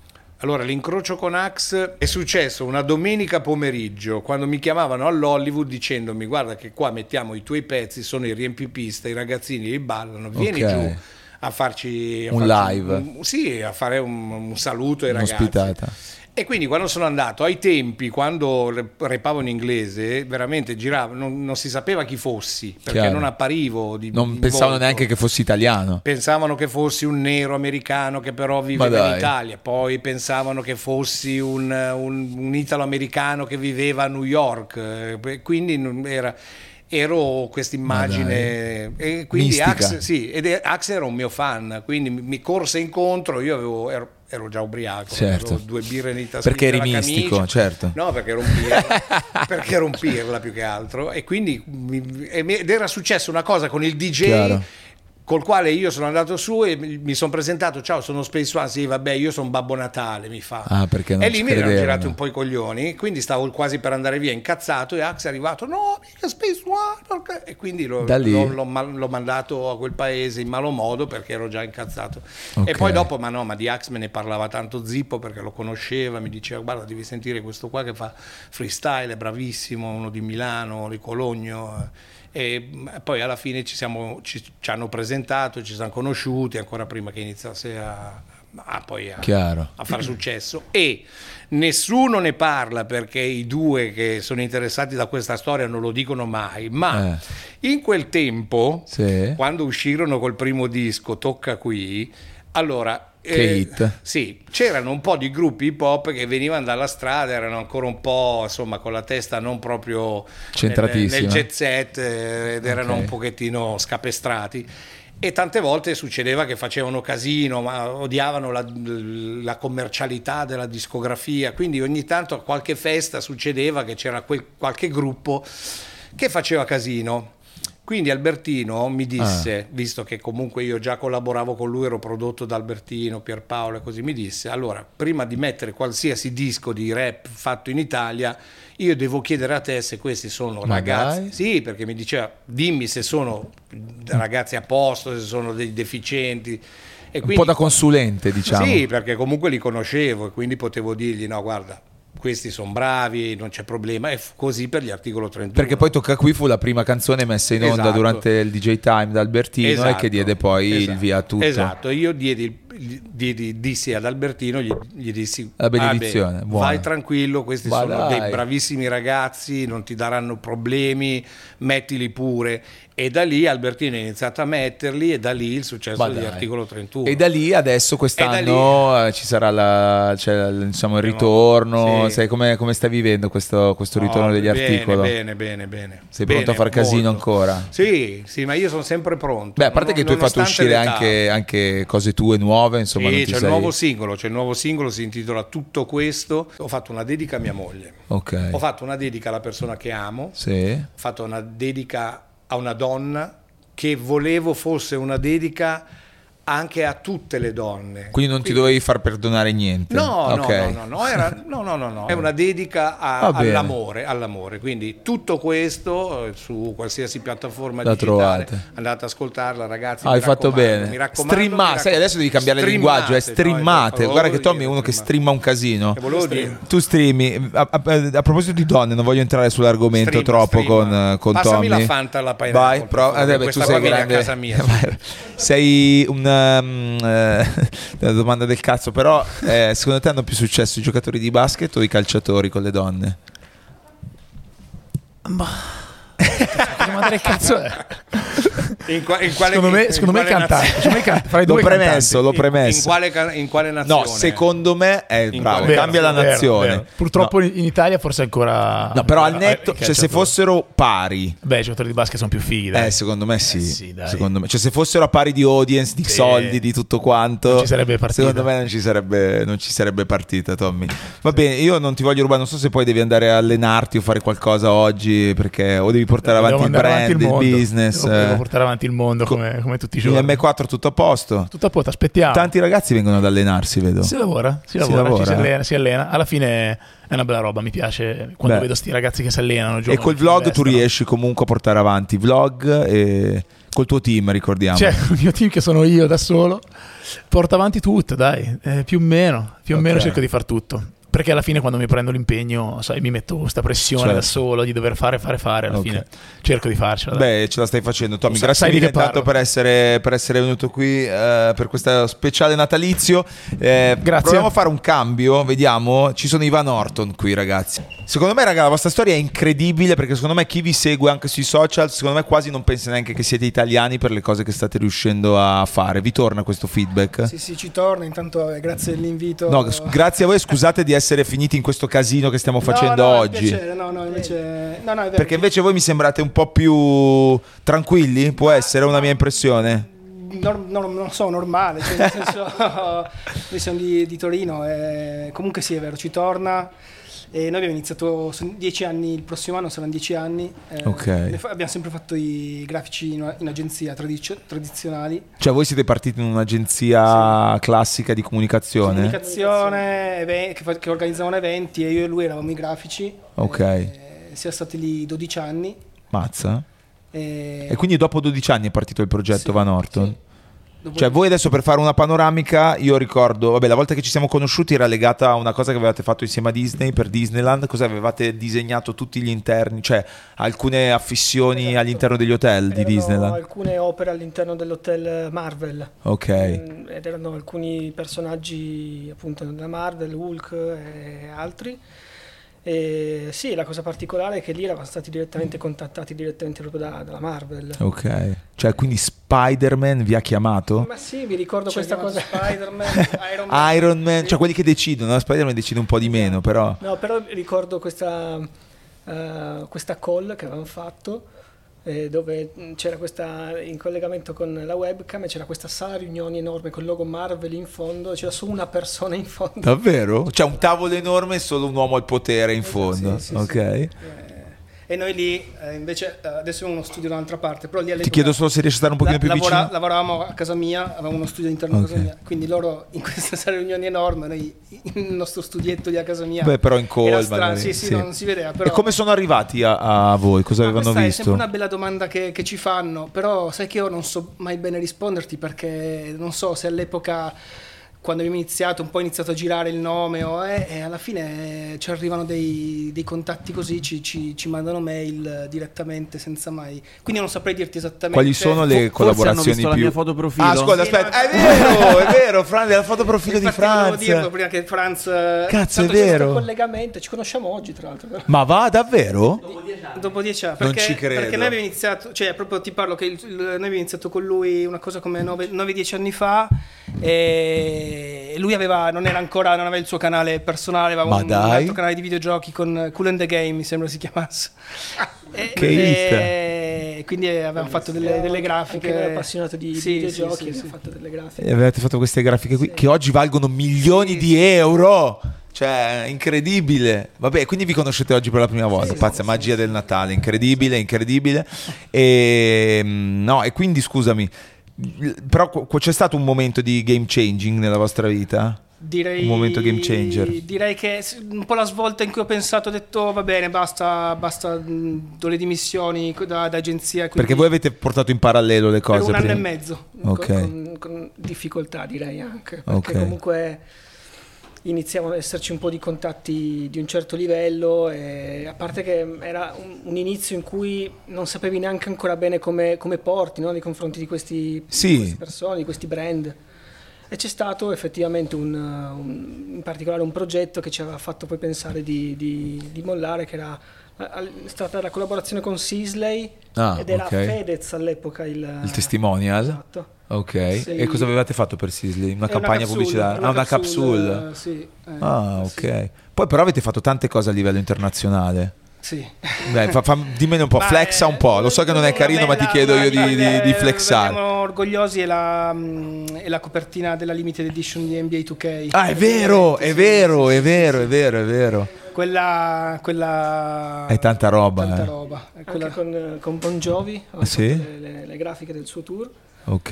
E, mm, tante, anche del- una capsule con Col- Colmar. Ok. Molto- Manca solo Ah, Space One. È vero, bisogna farlo per- con, eh, con spazio. Più che altro è, è poi molto riconoscibile quello che fate voi. Cosa fa? Cioè, allora, poi io credo che chi fa il vostro mestiere ha un. Come dire, cioè è difficile riuscire ad affermarsi ed essere riconosciuti e pagati, perché nel senso, soprattutto in Italia c'è una cultura, ho diversi amici che fanno anche gli illustratori, eccetera, cioè o riesci a farti un nome o se no diventa davvero difficile. Voi vivete questa differenza tra lavorare con, una- con un brand o con una realtà italiana e con qualcuno degli Stati Uniti? Comunque l'approccio è sempre quello che apprezzando il tuo stile ti danno abbastanza carta bianca Ok. e quindi si affidano un po' a quello che cioè vogliono vedere quello nel, nel risultato finale. Ok, ok. Io cioè non, No, no, è vero. differenze estreme non ne ho mai notate in maniera così consistente. Sì, no, siamo fortunati che anche dopo un tot di anni in effetti eh, la- il, il chiama- il fatto di chiamarci è proprio per dirti vi do Siete voi. Sì, sì, voglio Siete voi. quella cosa lì e voglio proprio quello, quello stile lì e quindi E questo è tanta roba. Esatto. Il- ma il modo in cui viene riconosciuto il valore del vostro lavoro cambia secondo te da paese in paese? Ma per adesso non voglio, eh, però nean- neanche troppo, nel senso... Allora, lui un po' stava No, dicendo perché- sì. Aspetta, aspetta. Lui stava dicendo- Stava annuendo. lui stava so dicendo come sì. vuoi rispondere, aspetta. Ok, No, ok, ok. No, no, ehm, ci- magari c'è stato in qualche occasione che effettivamente forse il primo lavoro grosso con gli Stati Uniti ci aveva dato un po', mm, secondo me, una, una valorizzazione più Ok, alta. Più alta ok. eh, Vi ha fatto capire anche quanto poteva valere il vostro Sì, quello Ok. sì. un po' una lezione. Ok. quello sì. Beh, quello è Eh, figo. A livello di valore, quello assolutamente sì. Eh, era sette- sei anni fa, sei, sette anni fa, era una vodka americana. Ah, Sì, ok, sì. ok. Ma posso fare una domanda? Certo, certo. Come, beh, come, mh, il, il processo produttivo, come parte? Anche Parte tra voi dal- due, come Sì, funziona? come parte? Parte Certo. dal soggetto, è molto sch- è schematico perché avete già in mente delle linee da seguire oppure è più random eh, con le idee che vengono al momento? Allora, ehm, inizialmente quando è iniziato tutto, eh, che è partito da lui, nella fattispecie, eravamo in, in ufficio e si- un po' È si sta... partito un po' in maniera casuale, nel senso che dopo 12 anni di lavoro stavo perdendo un po' gli stimoli. E tra- tutto nasce anche dal discorso cinematografico, cioè nel senso mi veniva voglia di rendere omaggio ai film della nostra infanzia, che prima si parlava di film. Sì. E... Sì, infatti volevo aggiungere due film di Natale, Natale. no, no, ma adesso detto, Sì, sì, ci sta. No, però nasce in questa maniera casuale che non avevo in testa di dire adesso voglio dare la svolta e, e dedicarmi a questo. E ho detto partiamo da- rendendo omaggio dei film, abbiamo fatto la, la locandina di Ritorno al futuro, reinterpretandolo un po' Bomba. Sì. Così, in, ma- in modo istintivo, linee spesse, colori accesissimi. E poi da lì ci stavamo proprio divertendo, ho detto facciamone un po', facciamone un po' e poi niente, abbiamo, abbiamo iniziato a postare, non c'avevamo neanche ancora Instagram. No, perché Instagram non, c'era- non era ancora così. Però per, per capire, no? tipo Sì. questa De Giallo, da dove siete partiti? Siete partiti da, da- da- da lui, siete partiti dallo sfondo, dall'idea, dal basket, da... parte la- lo sketch, la traccia nera, proprio il Sì, sì, l'outline sì. nero. dal ritratto in cui mi tengo una sorta di reference che- di, di- di sue ri- foto Ok. e da lì poi parto proprio con la digitalizzazione, vuol dire che disegno su tavoletta grafica. Oh, yeah. E poi Beh, facevo che- tutta la colorazione, Ok. la seconda parte. Ok. Bomba. E No, tra di voi litigate? Mm, Beh, voi siete partiti insieme, nel senso... No, no, eh, guarda, per fortuna va- mm, andiamo abbastanza d'accordo, cioè andiamo molto d'accordo, per cui riesce a- ad andare avanti Ok. bene anche per quello. Tanto approfitto che ci siete voi, approfitto Spazio, Sì. ti chiedo se puoi lasciare il posto, dovrebbe esserci qua no. un grande esperto di Non comunicazione che è eh, Marcello Ascani. Marcello Ascani Io il mio l'ho fatto, ho l'ho, avuto anche l'ho la Fanta. Marci ti posso convocare? No, volevo... Convoca, convoca. Tu che sei un grande esperto, mh, in realtà sei un, sei un uomo con la domanda giusta, perché ormai hai fatto anche Che delle... vuol dire la domanda giusta? Eh, nel senso che sei, ormai hai fatto veramente tanti incontri, tante interviste, stai incontrando un botto di gente questa Ah, gente sì, sì. ti arricchisce in qualche modo. Conoscevi Ivan Orton? È da Franz. Ok. Io ho conosciuto Franz e la prima cosa che mi ha detto è stata guarda questo immagine del profilo, c'è pure Cattelan. Effettivamente è vero. Però, eh, insomma, loro sono partiti lavorando peraltro in un'agenzia, poi si Ah, sono ah. fatti la loro, la loro- la loro storia, la loro, la loro strada. Eh, tu senti che un percorso come quello che può essere il loro, no? Dove Mhm. a un certo punto eh, dici basta, provo a fare una cosa per i fatti miei, sia percorribile. mm, se, voi che anno avete iniziato? Eh, 2013. 2013, credi che ovviamente sia una cosa fattibile anche oggi? C'è un mercato più saturo? C'è... Ma allora, adesso ci sono persone che fanno quello che magari altre persone hanno fatto in 30 anni e lo fanno in un anno, no? Perché ci sono più mezzi che ti fanno scalare più in fretta. Diciamo che se becchi l'idea giusta, hai qualcuno che ci mette i soldi o tu hai possibilità di metterci i soldi e, e sei un minimo intelligente, adesso è ancora di più, cioè riesci a fare cose pazzesche. È anche più facile schiantarsi però, quindi se hai tanti soldi, hai l'idea giusta ma non la sai seguire, magari in un anno li perdi tutti i soldi e... E si perde... e- Adesso le cose vengono un po' più in fretta. Ok. Mm-mm. E tu vedi, insomma, vedi- che, che possibilità vedi per un artista di interfacciarsi con i brand? Cioè questa è una cosa che comunque ormai è sempre più frequente. Ma secondo me, eh, cioè per dire, no, eh, io ho fatto liceo artistico e quando io ero al liceo, cioè, tutti i miei compagni di classe davano per assunto che non è che potevano veramente intraprendere la carriera dell'artista. Facevano l'artistico perché ci piaceva disegnare, poi chi andava a fare l'insegnante, chi andava a fare qualcos'altro. Invece alla fine, per esempio, il mio compagno di classe è diventato uno scultore a tempo pieno. Ma va? Lo scultore, uno dice che mica, ma mica Nel esistono... 2023. E invece esistono e il mondo dei social li ha resi ancora più possibili. In, in generale il mondo de- dei social ha reso possibili ehm, professioni che prima non esistevano. Io pensavo l'altro giorno all'Elisa True Crime, no? Ok, certo. Tu immagina di vivere dieci anni fa ti piace il true crime. Al massimo diventi una asciura che si guarda la cronaca nera in televisione, no? E invece, invece- adesso la puoi monetizzare come passione. E con gli artisti è molto, è molto simile come cosa. Una roba che magari era immonetizzabile, adesso apri la pagina Instagram, i social, fai vedere come lo fai. Però c'è comunque sempre una linea di confine per cui un artista in teoria non dovrebbe, o- cioè c'è un, c'è un limite, voi vi siete mai posti un limite fino a che tipo di collaborazioni potete fare, fino a quando viene considerata arte, o- ah, considerata arte? Ma sono invece- tutte seghe mentali. Ma Cioè, tipo le, le limite- grafiche per l'ISIS, no? Come? tipo le Sì, grafiche ecco. per l'ISIS, no? Allora abbiamo avuto questa mail da... Poi tutte colorate, no? Quelle, no? esatto. Vabbè, tra l'altro ce l'hanno chiesto, volevo dire. No, non ci credo.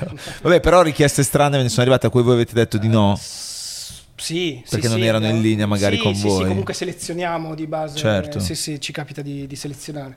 Però quello che diceva lui, anche per esempio, sto pensando al nostro approccio con Instagram, Mm. per esempio, di dieci anni fa.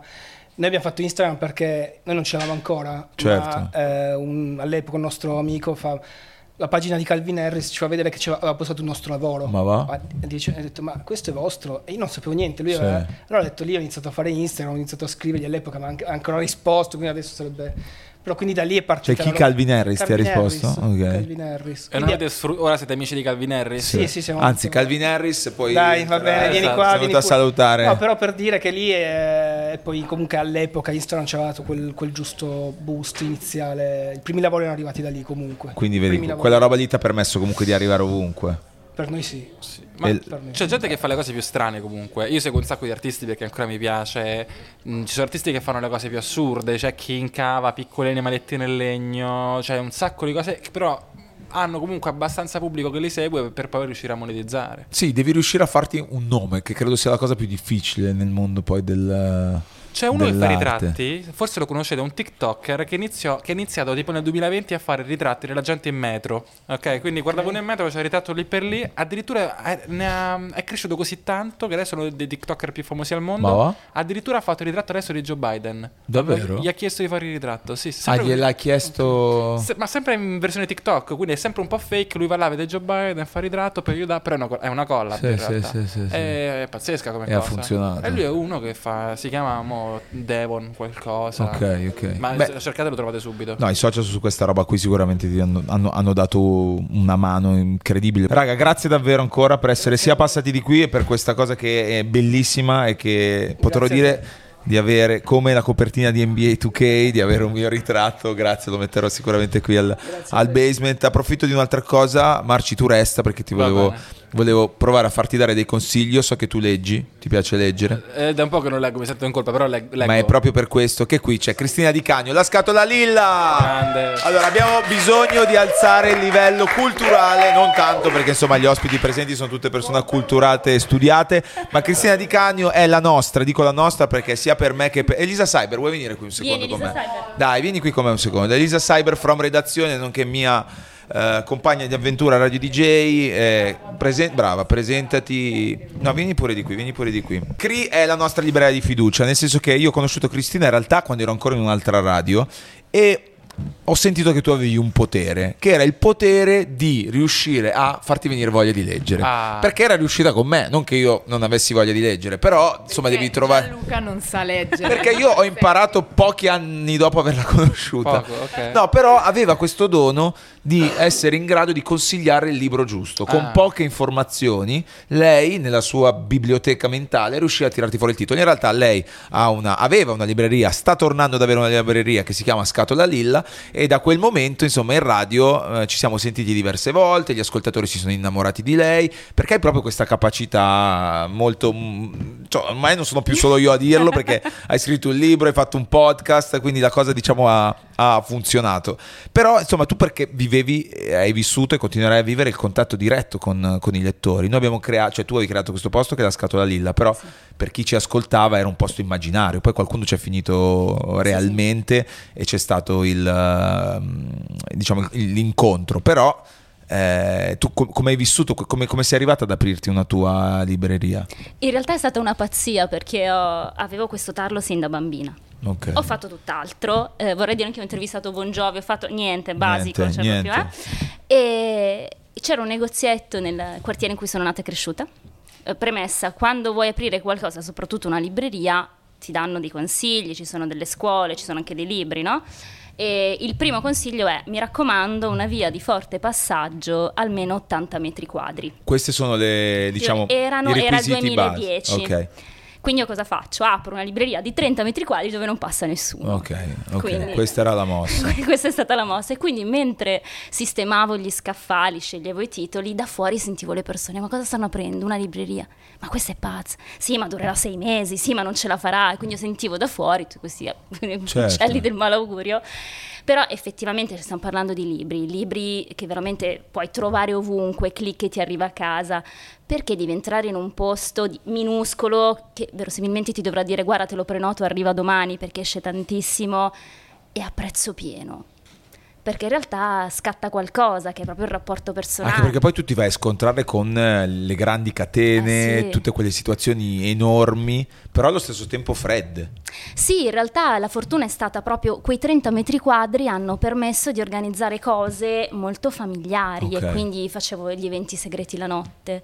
Dove Eravate vestiti, tra l'altro, nonostante questo non posso Ah, dire. ok, ok, ok, ok. no, scher- Ok. Però dal, te- dal tenere la notte è diventato segreta la notte, Sì. quindi le- alle persone eh, davo degli indizi per venire in libreria a Saracinesca Abbassata, quindi dalle 10 di sera in avanti. Mm. E quest- le prime che si iscrivevano, perché poi c'erano tipo 25 posti, non di più, eh, trovavano l'incontro al buio. E quindi inizialmente ci ho messo un po' a chiudere i 20 posti perché non si fidava nessuno. Certo. Però io, siccome sono. Però ti sei inventata sempre un sacco di cose. Io ricordo quando ti chiamavamo durante il periodo del lockdown, tu andavi in giro a portare i libri alle persone, Sì. avevi messo in connessione alcuni tuoi lettori ma che non si conoscevano. Sì. Eh, mi ricordo che durante una puntata ci aveva ascoltato Gigi da Tome che ha iniziato a diventare un tuo lettore. Io Sì, dico sì. tuo lettore, però Sì, insomma sì, ha iniziato verissimo. a seguire tutto quello che fai.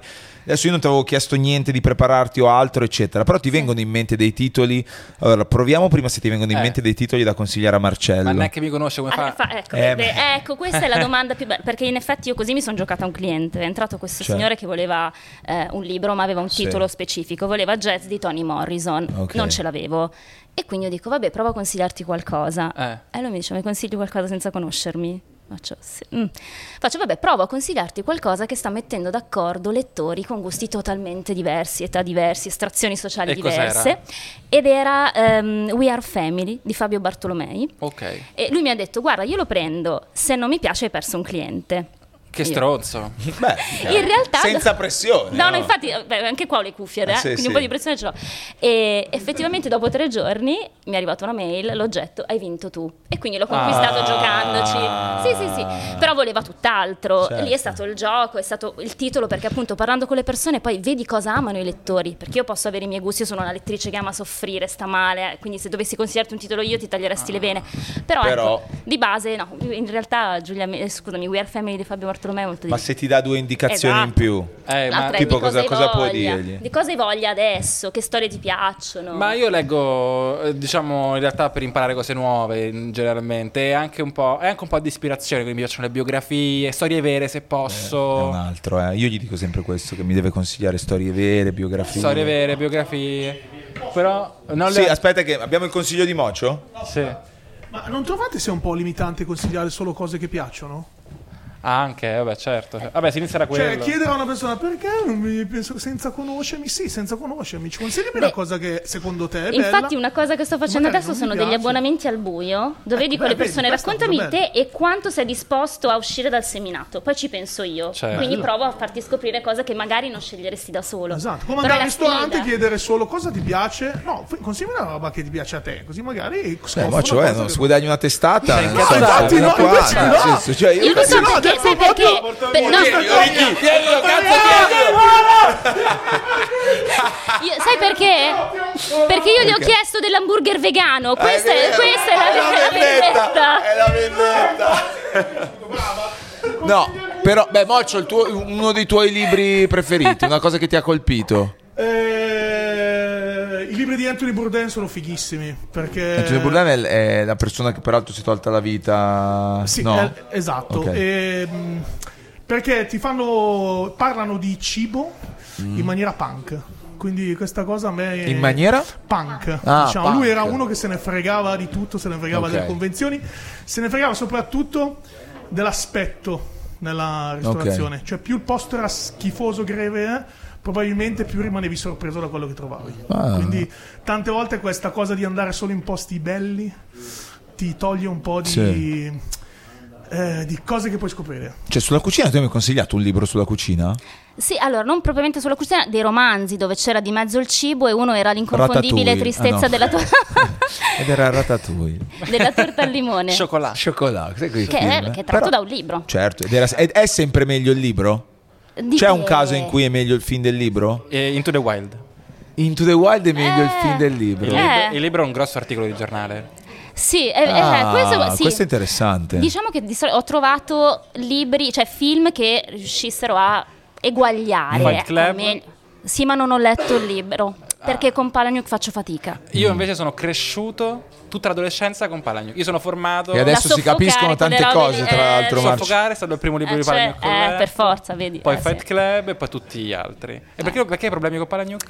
Solamente perché è troppo sconnesso, quindi ho bisogno poi di ritornare Ma per adolescenti lui, è per adolescenti. Ma beh, in realtà anche, anche adulti pronti a rimettersi in gioco, eh, no? no. Ma quindi che, Eh. con- con- che libro consigliamo, No, Marcello? allora, alla siccome mi parlava anche di biografie così eccetera, e Eh. di voglia di imparare, le, le andiamo proprio a ribaltare Ok. e letto ultimamente Il genio non esiste, Ok. Barbascura X. Vabbè, lui lo Ah. conosco, ok. Però lui ha fatto questo libro, mi ha fatto avvicinare alle vite di queste persone che appunto per tutti geniali e ha- Sì, li ha sì. fatti scendere un pochino Ah, più sul certo. piedistallo. No, ma io sono no? contro le agiografie, cioè i libri celebrativi, Sì, sì, sì, questi sì. qua che non sbagliano mai. No, anzi, belli libri in cui magari si vede anche un po' il lato più eh, umano, nel senso anche un po' orrido, no? Queste persone orrende in realtà che vengono celebrate. Beh, ci sono, ci sono anche quelli. Prova a dare allora tre consigli generici per queste vacanze di Natale, magari riprendendo, se vuoi, anche qualcosa che avevamo detto in diretta. Ma no, sto pensando, generici, no, in realtà sì, dai, quello di Bobby Fischer sì. Quello era La molto mossa bello. del matto, anche lì io di solito faccio fatica a leggere biografie, invece lui ha raccontato la storia di questo genio degli scacchi, quindi c'è la sfida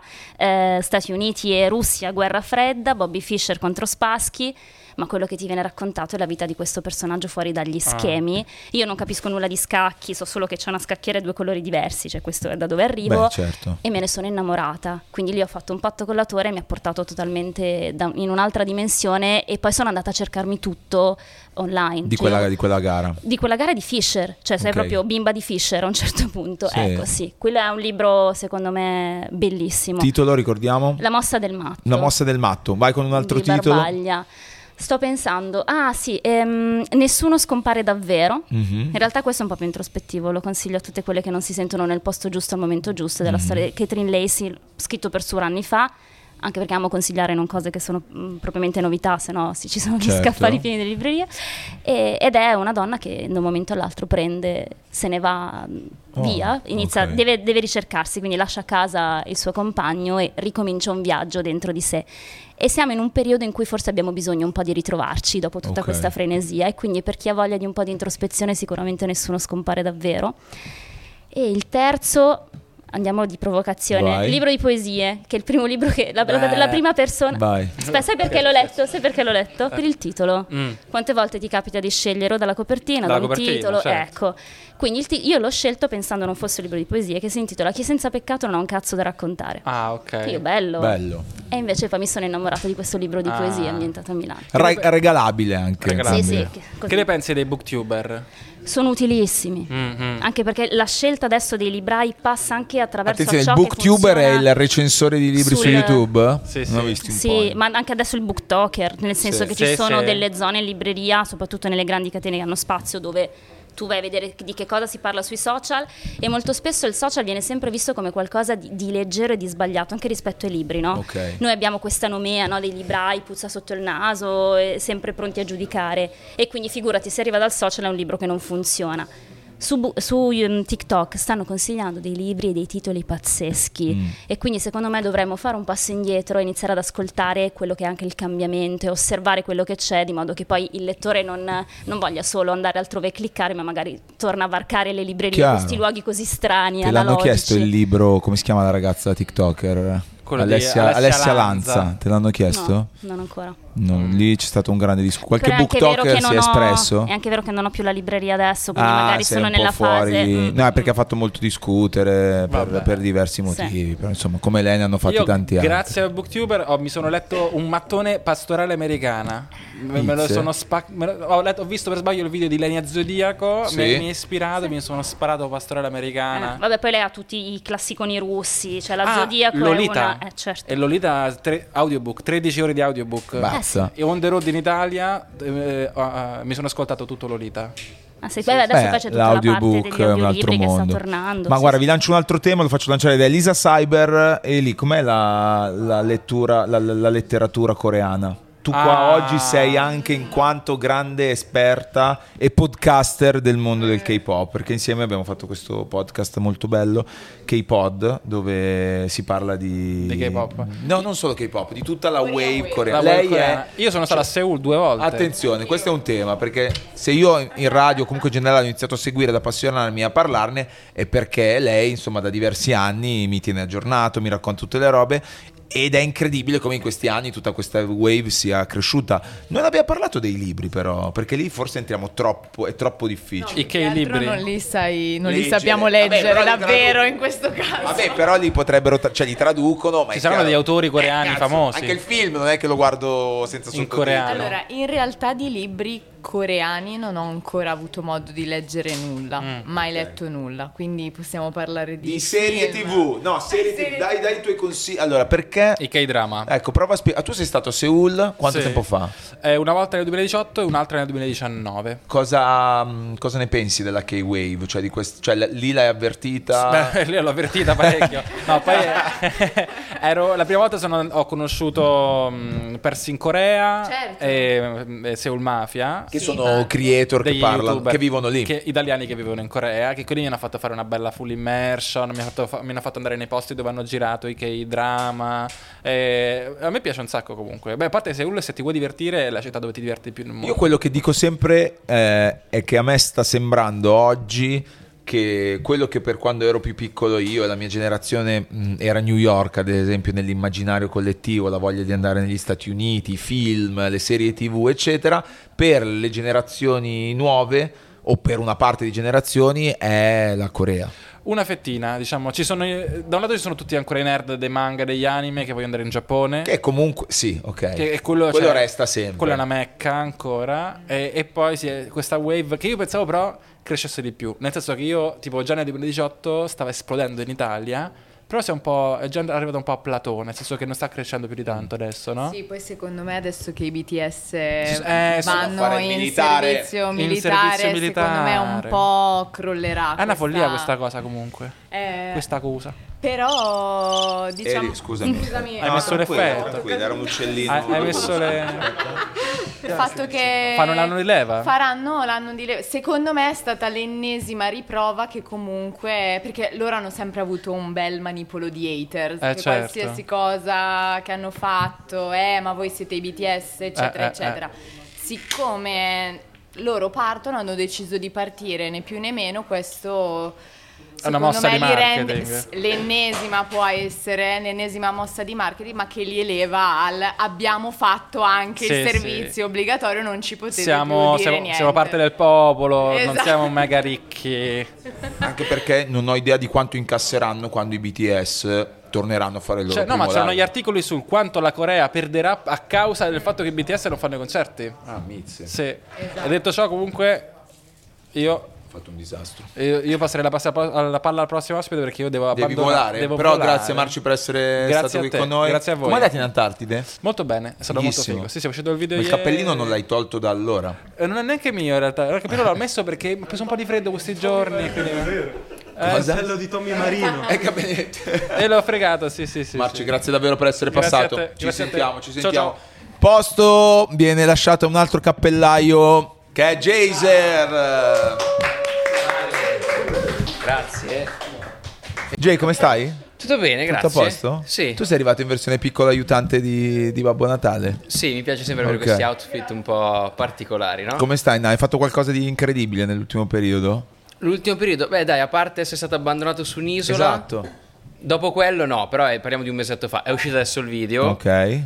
Però comunque dopo quell'esperienza sono stato un attimo tranquillo. Beh, comunque cioè, stai vivendo delle robe interessanti. interessanti. Sì, L'avresti sì. mai detto? Eh, no, forse no, però ne sono Allora. Jaser ha fatto una delle cose, secondo me, più difficili, però ha creduto tanto in se stesso e ha funzionato. Alla fine che lui aveva un canale YouTube che stava funzionando già molto per i fatti suoi, eccetera, però a un certo punto si è reso conto che la community che in quel momento lo stava seguendo non, non lo rappresentava più. Dimmi se dico una No, no, cagata. giusto, eh. giusto, Però giusto. in qualche modo non, non lo rappresentava, quindi non riusciva a fare davvero quello che voleva e nonostante avesse già un sacco di gente che lo seguiva, ha deciso di aprire dei nuovi canali, un nuovo canale in particolare su YouTube, ripartire da zero in un momento in cui comunque YouTube era abbastanza saturo e piano piano, pian pian piano ritrovare una nuova dimensione e una nuova una nuova voglia di fare anche le cose e adesso stai lavorando con i The Show ormai da diverso tempo, hai il tuo canale che Esatto. porti avanti con le tue cose e la maggior parte delle cose che fai sono folli. Però Sì. quello rimane di te. Poi le cose più folli le faccio appunto sul Con canale loro. con, eh, con The Show, che ho questo format si può fare all'interno di- Sì. del loro canale. Il mio canale lo concepisco più come il mio posto sicuro. Non so Ok. come dire, quando non, non voglio fare cose troppo estreme, no? quando non voglio rischiare la vita, è qualcosa di più tranquillo. Lo fai allora- sul tuo. Esattamente. Però puoi dire ad oggi che questo tuo passo nel vuoto di un po' di tempo fa ha funzionato. Sì, sì, sì, assolutamente. Diciamo di sì. Qual è la cosa più, il video più difficile che hai fatto fino adesso tra quelli dei si può fare? Eh, dipende cosa intendiamo con difficile. Intendo tutto, cioè intendo Eh. sopravvivere. Ok. Perché lì come funziona? È la community che ti chiede che cosa fare? Mm, No, dipende. In realtà le idee partono, a volte partono da mm, proposte della community, Ok. a volte magari da diverse persone del team. Sì. Quindi non, non c'è un angolo fisso da cui pigliamo le idee. Ok. Variano. No, dico dipende dalla difficoltà perché ci sono alcuni video che io trovo difficile per livello di ansia. Non so come dire. Mm, Uno dei video più famosi è quello entrare ovunque con la pettorina gialla, no? Ok. Dove abbiamo, ci siamo messi questa pettorina gialla e fingendoti un lavoratore entri nei posti e non ti chiedono il biglietto. Questa Ok. era la teoria e Sì, volevamo verificare. Sì, sì. Per me girare quel video è stato difficilissimo perché io non so mentire. Quindi nel momento in cui mi fermano e mi dicono cosa stai facendo, io andavo in panico, cioè non Ok. riesco, quindi mi crea un'ansia tremenda. Se invece parli di difficoltà a livello fisico, Beh, forse sì. ti dico quello fatto quest'estate del andare all'estero con il rishow. Sì. Stati fino su a San Marino con un rishow ed è pesante, cioè guidare un coso di 100 e passa chili su quelle salite. Ma da dove sei partito? Mm, abbastanza vicino perché siamo partiti Ok. da, da Rimini, ok? Ok. Solo che abbiamo fatto una strada molto più lunga. Ok. Quindi, Quindi, erano- fisicamente proprio è stato difficoltoso Sì. riuscire a portare il riscio su, su in alto. Esatto. Se invece parli di un'altra tipologia di fisico, eh, è il um, vivere come un bambino africano a Ok, Milano. Ok. Perché lì comunque ho dormito per questi giorni dentro una cantina, per terra, non mangiavo, bevevo l'acqua che mi sono raccolta da una fontana tutta Eh, sporca. forse questo è più difficile, cazzo. Sì, questo è Ah. difficile. Poi c'era anche tutta la parte, diciamo, un po' emotiva, tra Sì, virgolette, sì, sul sì, sì, paragone con i bambini africani, quindi difficile anche sotto quell'aspetto etico. E quindi non saprei dirti il più Chiaro, difficile. Ci sono chiaro. tanti, dif- tanti livelli di difficoltà, tante tipologie di difficoltà da dover affrontare. E con la lettura come sei messo? Male. Male. Malissimo. Dai un consiglio anche a Jaser, per favore. Eh, però- Dagli degli indizi. eh, dammi qual- raccontami qualcosa, a parte queste cose folli, eccetera. Sì. Allora, ma i fumetti valgono? Sì, certo. Ah, I allora un po' fumetti leggo, dai. Vengono venduti anche di più dei libri in alcuni casi. Eh, No, ma soprattutto perché non si pensa siano storie o sia letteratura, e invece è un'altra forma di narrazione. Allora, diciamo che secondo me io non, non ne vendo tantissimi, ma solo Ok. perché eh, le persone vanno anche dove c'è una, una buona scelta e quindi sono fumetterie super fornite. Io vado più sul- sulla richiesta, però dopo Zero Calcare si è aperto, si è aperto un mondo. mondo. Io mi sono innamorata di Baronciani. Ok. Con i suoi fumetti, con le ragazze dello studio- nello studio di Munari, ma perché c'era il libraio protagonista e Ok. con, con altre storie sue, quindi no, vale, vale tutto. Non ti saprei consigliare, ma solo perché non sono una lettrice di fumetti e quindi diventa, Diventa difficile, difficile. però di base no, io sono assolutamente pro qualsiasi forma di storia di narrazione. E la narrazione più vicina a un fumetto? Non, ci- non c'è.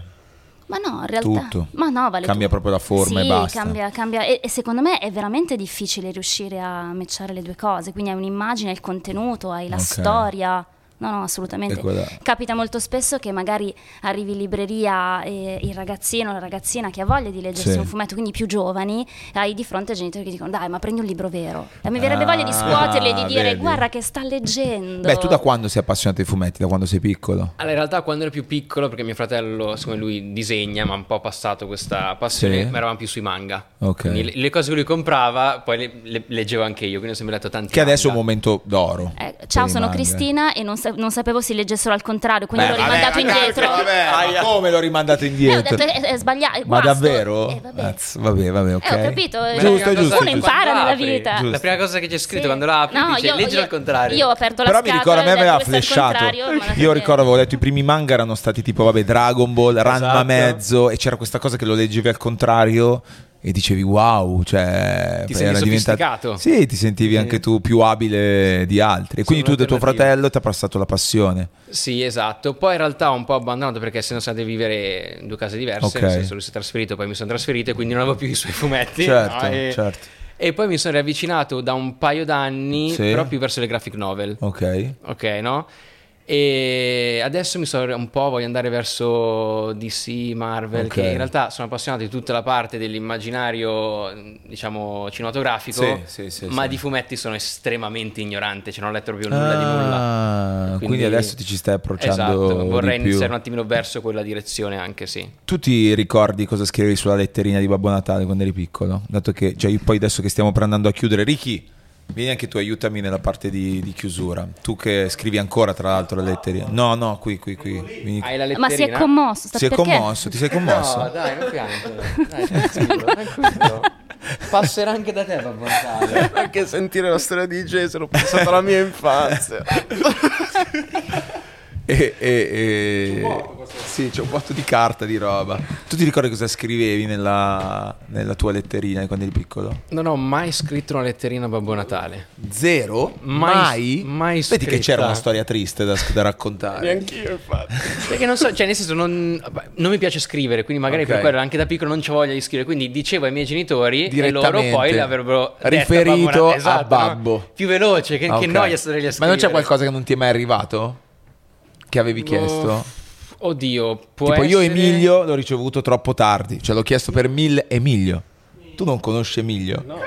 Cazzo, Emilio è meglio. Meglio, meglio. Ah, ma neanche conoscerlo, non dire non... Aia. Gen, Z- Gen, No, no. Gen Z. No, però io ho avuto Gen un'infanzia difficile. L'hanno fatto anche nuovo e l'hanno rifatto. di- Nuovo? C'è nuovo Emilio? Sì, l'ha rifatto Davvero? più, più Emilio smussato, GL tipo con le curve più tonde. Ma dai, non sai che cos'è Emilio? No, non so cos'è. Vabbè, era un robottino che tutti i bambini volevano in quel momento che faceva nella pubblicità tra l'altro ti facevano vedere Sì. che faceva qualsiasi cosa, poi in Ma- realtà figa appena che entrava un tappeto Ma sai cosa? si incastrava per sei giorni consecutivi. Qui voglio dire una cosa perché eh, nonostante non, non facessi parte dei bambini ricchi, Eh. io avevo Emilio. Davvero? Avevo Emilio. Il benessere di Jaser Ma in realtà ero troppo va a piccolo. dormire come i bambini africani, ma aveva Emilio. Io avevo Emilio, ma avevo paura di Emilio. Eh. Avevo paura ed ero geloso perché ci giocava mio fratello. Ok. Essendo che Emilio era alto come me, lo vedevo come un mio rivale. Ok. Quindi andavo da Emilio e lo picchiavo. Cioè, No. perché, vol- perché volevo giocare io con mio fratello. Eri geloso. Ero Bella geloso questa Emilio cosa io. però. Esatto. Questo è un ottimo retroscena. Ho un libro per te. Attenzione. Kentucky del- di Samantha Schweblin. È tutto legato ai... Kentucky? Sì. Sì, Eh, le- legato a? le- legato a questi personaggi. Sì, Kentucky, Kentucky, credo si dica Kentucky. Ah, Non lo so. Perché Ma si non, Non lo intende so. che- Kentucky?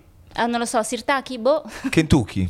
Allora, l'ho, Kentucky. l'ho sempre, l'ho sempre pronunciato però- Kentucky o Kentucky. Sono i giochini. Ah, Kentucky è un posto. No, no, Kentucky. No, i no, gio- che, Kentucky, no, che Kentucky. giochini non ho capito. Pra- Praticamente ti 10 ricordi i furbi di quando si era Ok, ah, piccolini? sì, sì. Ah. Ecco, tu ce li hai in giro per casa, ma in realtà qualcuno in remoto e non sai da dove, st- ti sta guardando e osservando e tu decidi di comprarti queste cose. L'incubo è di molto Miglia sta creepy, tornando. Ma la gente che compra sa Sa, allora c- decidi se comprare il tuo Kentucky, tenertelo a casa o se dominare il Kentucky, quindi gestirlo solamente. Ma aspetta un secondo, questa cosa è reale o è fantascienza? Questo non te lo posso dire, se no non leggi il Devi libro. leggere. Ah, no, perché io no, volevo capire se nella realtà esistevano. Se posso puoi comprare un. Kentucky. Ah, vuoi fare un esperimento? Esatto. Allora, Jesse, dammi i tuoi tre film di Natale, che ormai non- poi dobbiamo recuperare. Chi è che voleva aggiungerli? Allora, aspetta, aspetta, facciamo aggiungere prima Ma i, allora, due, i due film di Natale che volevi aggiungere. assoluto i Gremlins. Come? Eh, I Gremlins. Sì? E l'altro SOS Fantasmi. Qual è SOS Con Bill? Murray, Scrooge, mi sembra È sentito vero! Che questo è da intenditori. Bravo, bravo. Forse Vuoi sì, aggiungere qualcun altro nella lista dei film di Natale? Al uno che è molto bello, recente. Prima si parlava di film recenti. Klaus. Klaus è recente, bello. Eh, dai, film d'animazione. recente Beh, film. Tre anni fa al massimo. Quattro, Sì, non di più. no, allora non l'ho visto, ho capito qual è. Però secondo me il più bel film di Natale Eh. Festa in casa Muppets. È bellissimo.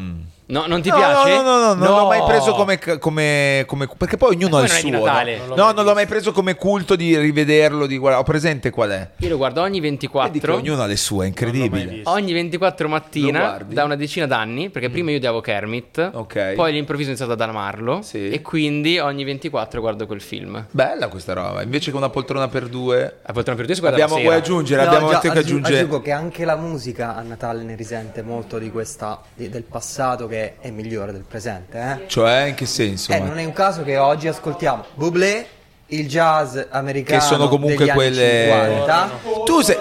e All I Want for Christmas Guarda, che è un brano che Aggiungo uscito- una cosa, è Sì. uscito un nuovo brano di Bocelli con il figlio. E, Attento. e- un, No, perché tu sei pericoloso. un grande brano di Natale, appena uscito. Eh. Fanno Sei proprio. È una festa speciale. Il Natale. Ecco, È nuovissima. Per questo anche la musica ne risente. Dai, no, lo amo. Effetto, senza volerlo. Salutiamo Bocelli che non passerà mai dal basement eh, come prossimo ospite. No, però è vero, cioè, quindi tu sei un grande sostenitore che era meglio prima, mi sembra capire dalle Eh due sì, o tre affermazioni. cinema, sì. Beh, musicali, scusa, mi stavo rivedendo adesso Mamma ho perso l'aereo. Cazzo, la, la- la colonna sonora, sonora. è No, indescrivibile. Com'è che si chiama? Il... Tupac. Non Tupac. Tupac era all'Hollywood. No, come si chiama, scusami, il compositore di... si- John Williams. John Williams, Ah, John Williams. O che ha composto delle cose più incredibili del mondo. Ah. Però è diverso, non me ne viene in mente uno attuale che abbia creato comunque quella... Negli alt- in altri film che non siano di Natale ti viene in mente qualche colonna sonora che è rimasta impressa? Non, non la canzone, eh, proprio Trono come... di spade. Ma recentemente? Eh, beh. Sono Sì, grandi temi che restano. sì. Quale? Il padrino, sì. Il santo padrino è quello di Natale, la versione quella, quella natalizia.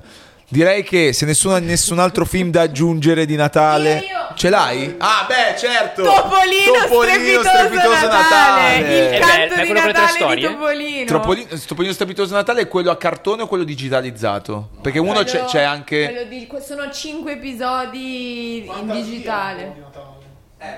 Fantasia natalizio?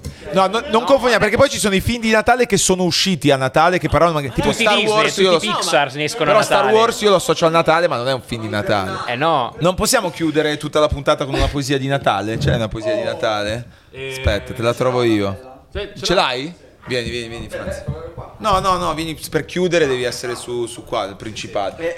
Allora, prima della poesia di Franz di chiusura, io ci tengo a ringraziare tutti. Grazie mille per essere venuti al basement per festeggiare il Natale insieme. Grazie a tutti voi che avete ascoltato questa puntata. Presto ne arriveranno altre, forse vediamo come va questa, vedremo con l'anno nuovo che cosa succederà. Sono molto contento che a chiudere questo speciale natalizio eh, Natale al basement che va a richiamare anche dei film di cui abbiamo parlato, tipo Natale in India e Natale sul cesso, che ricordiamo essere un grande classico di di, di Maccio. Natale a Rio, ti viene in mente qualcos'altro? Secondo me è il migliore Natale a Rio, il più bello di tutti i film. Forse, però posso dire, era meglio il libro, dato che abbiamo parlato prima di queste cose, era meglio il libro. L'originale.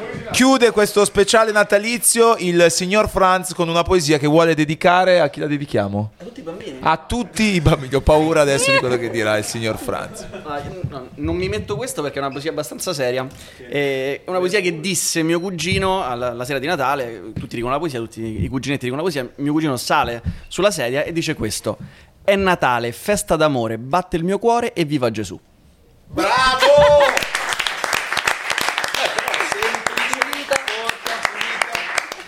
Grazie a tutti, buon Natale a voi, alle vostre famiglie e anche al cugino di Franz. Ciao. Ho messo effetti a caso, non era per Effetto fare- cugino. Era me- no, aspetta.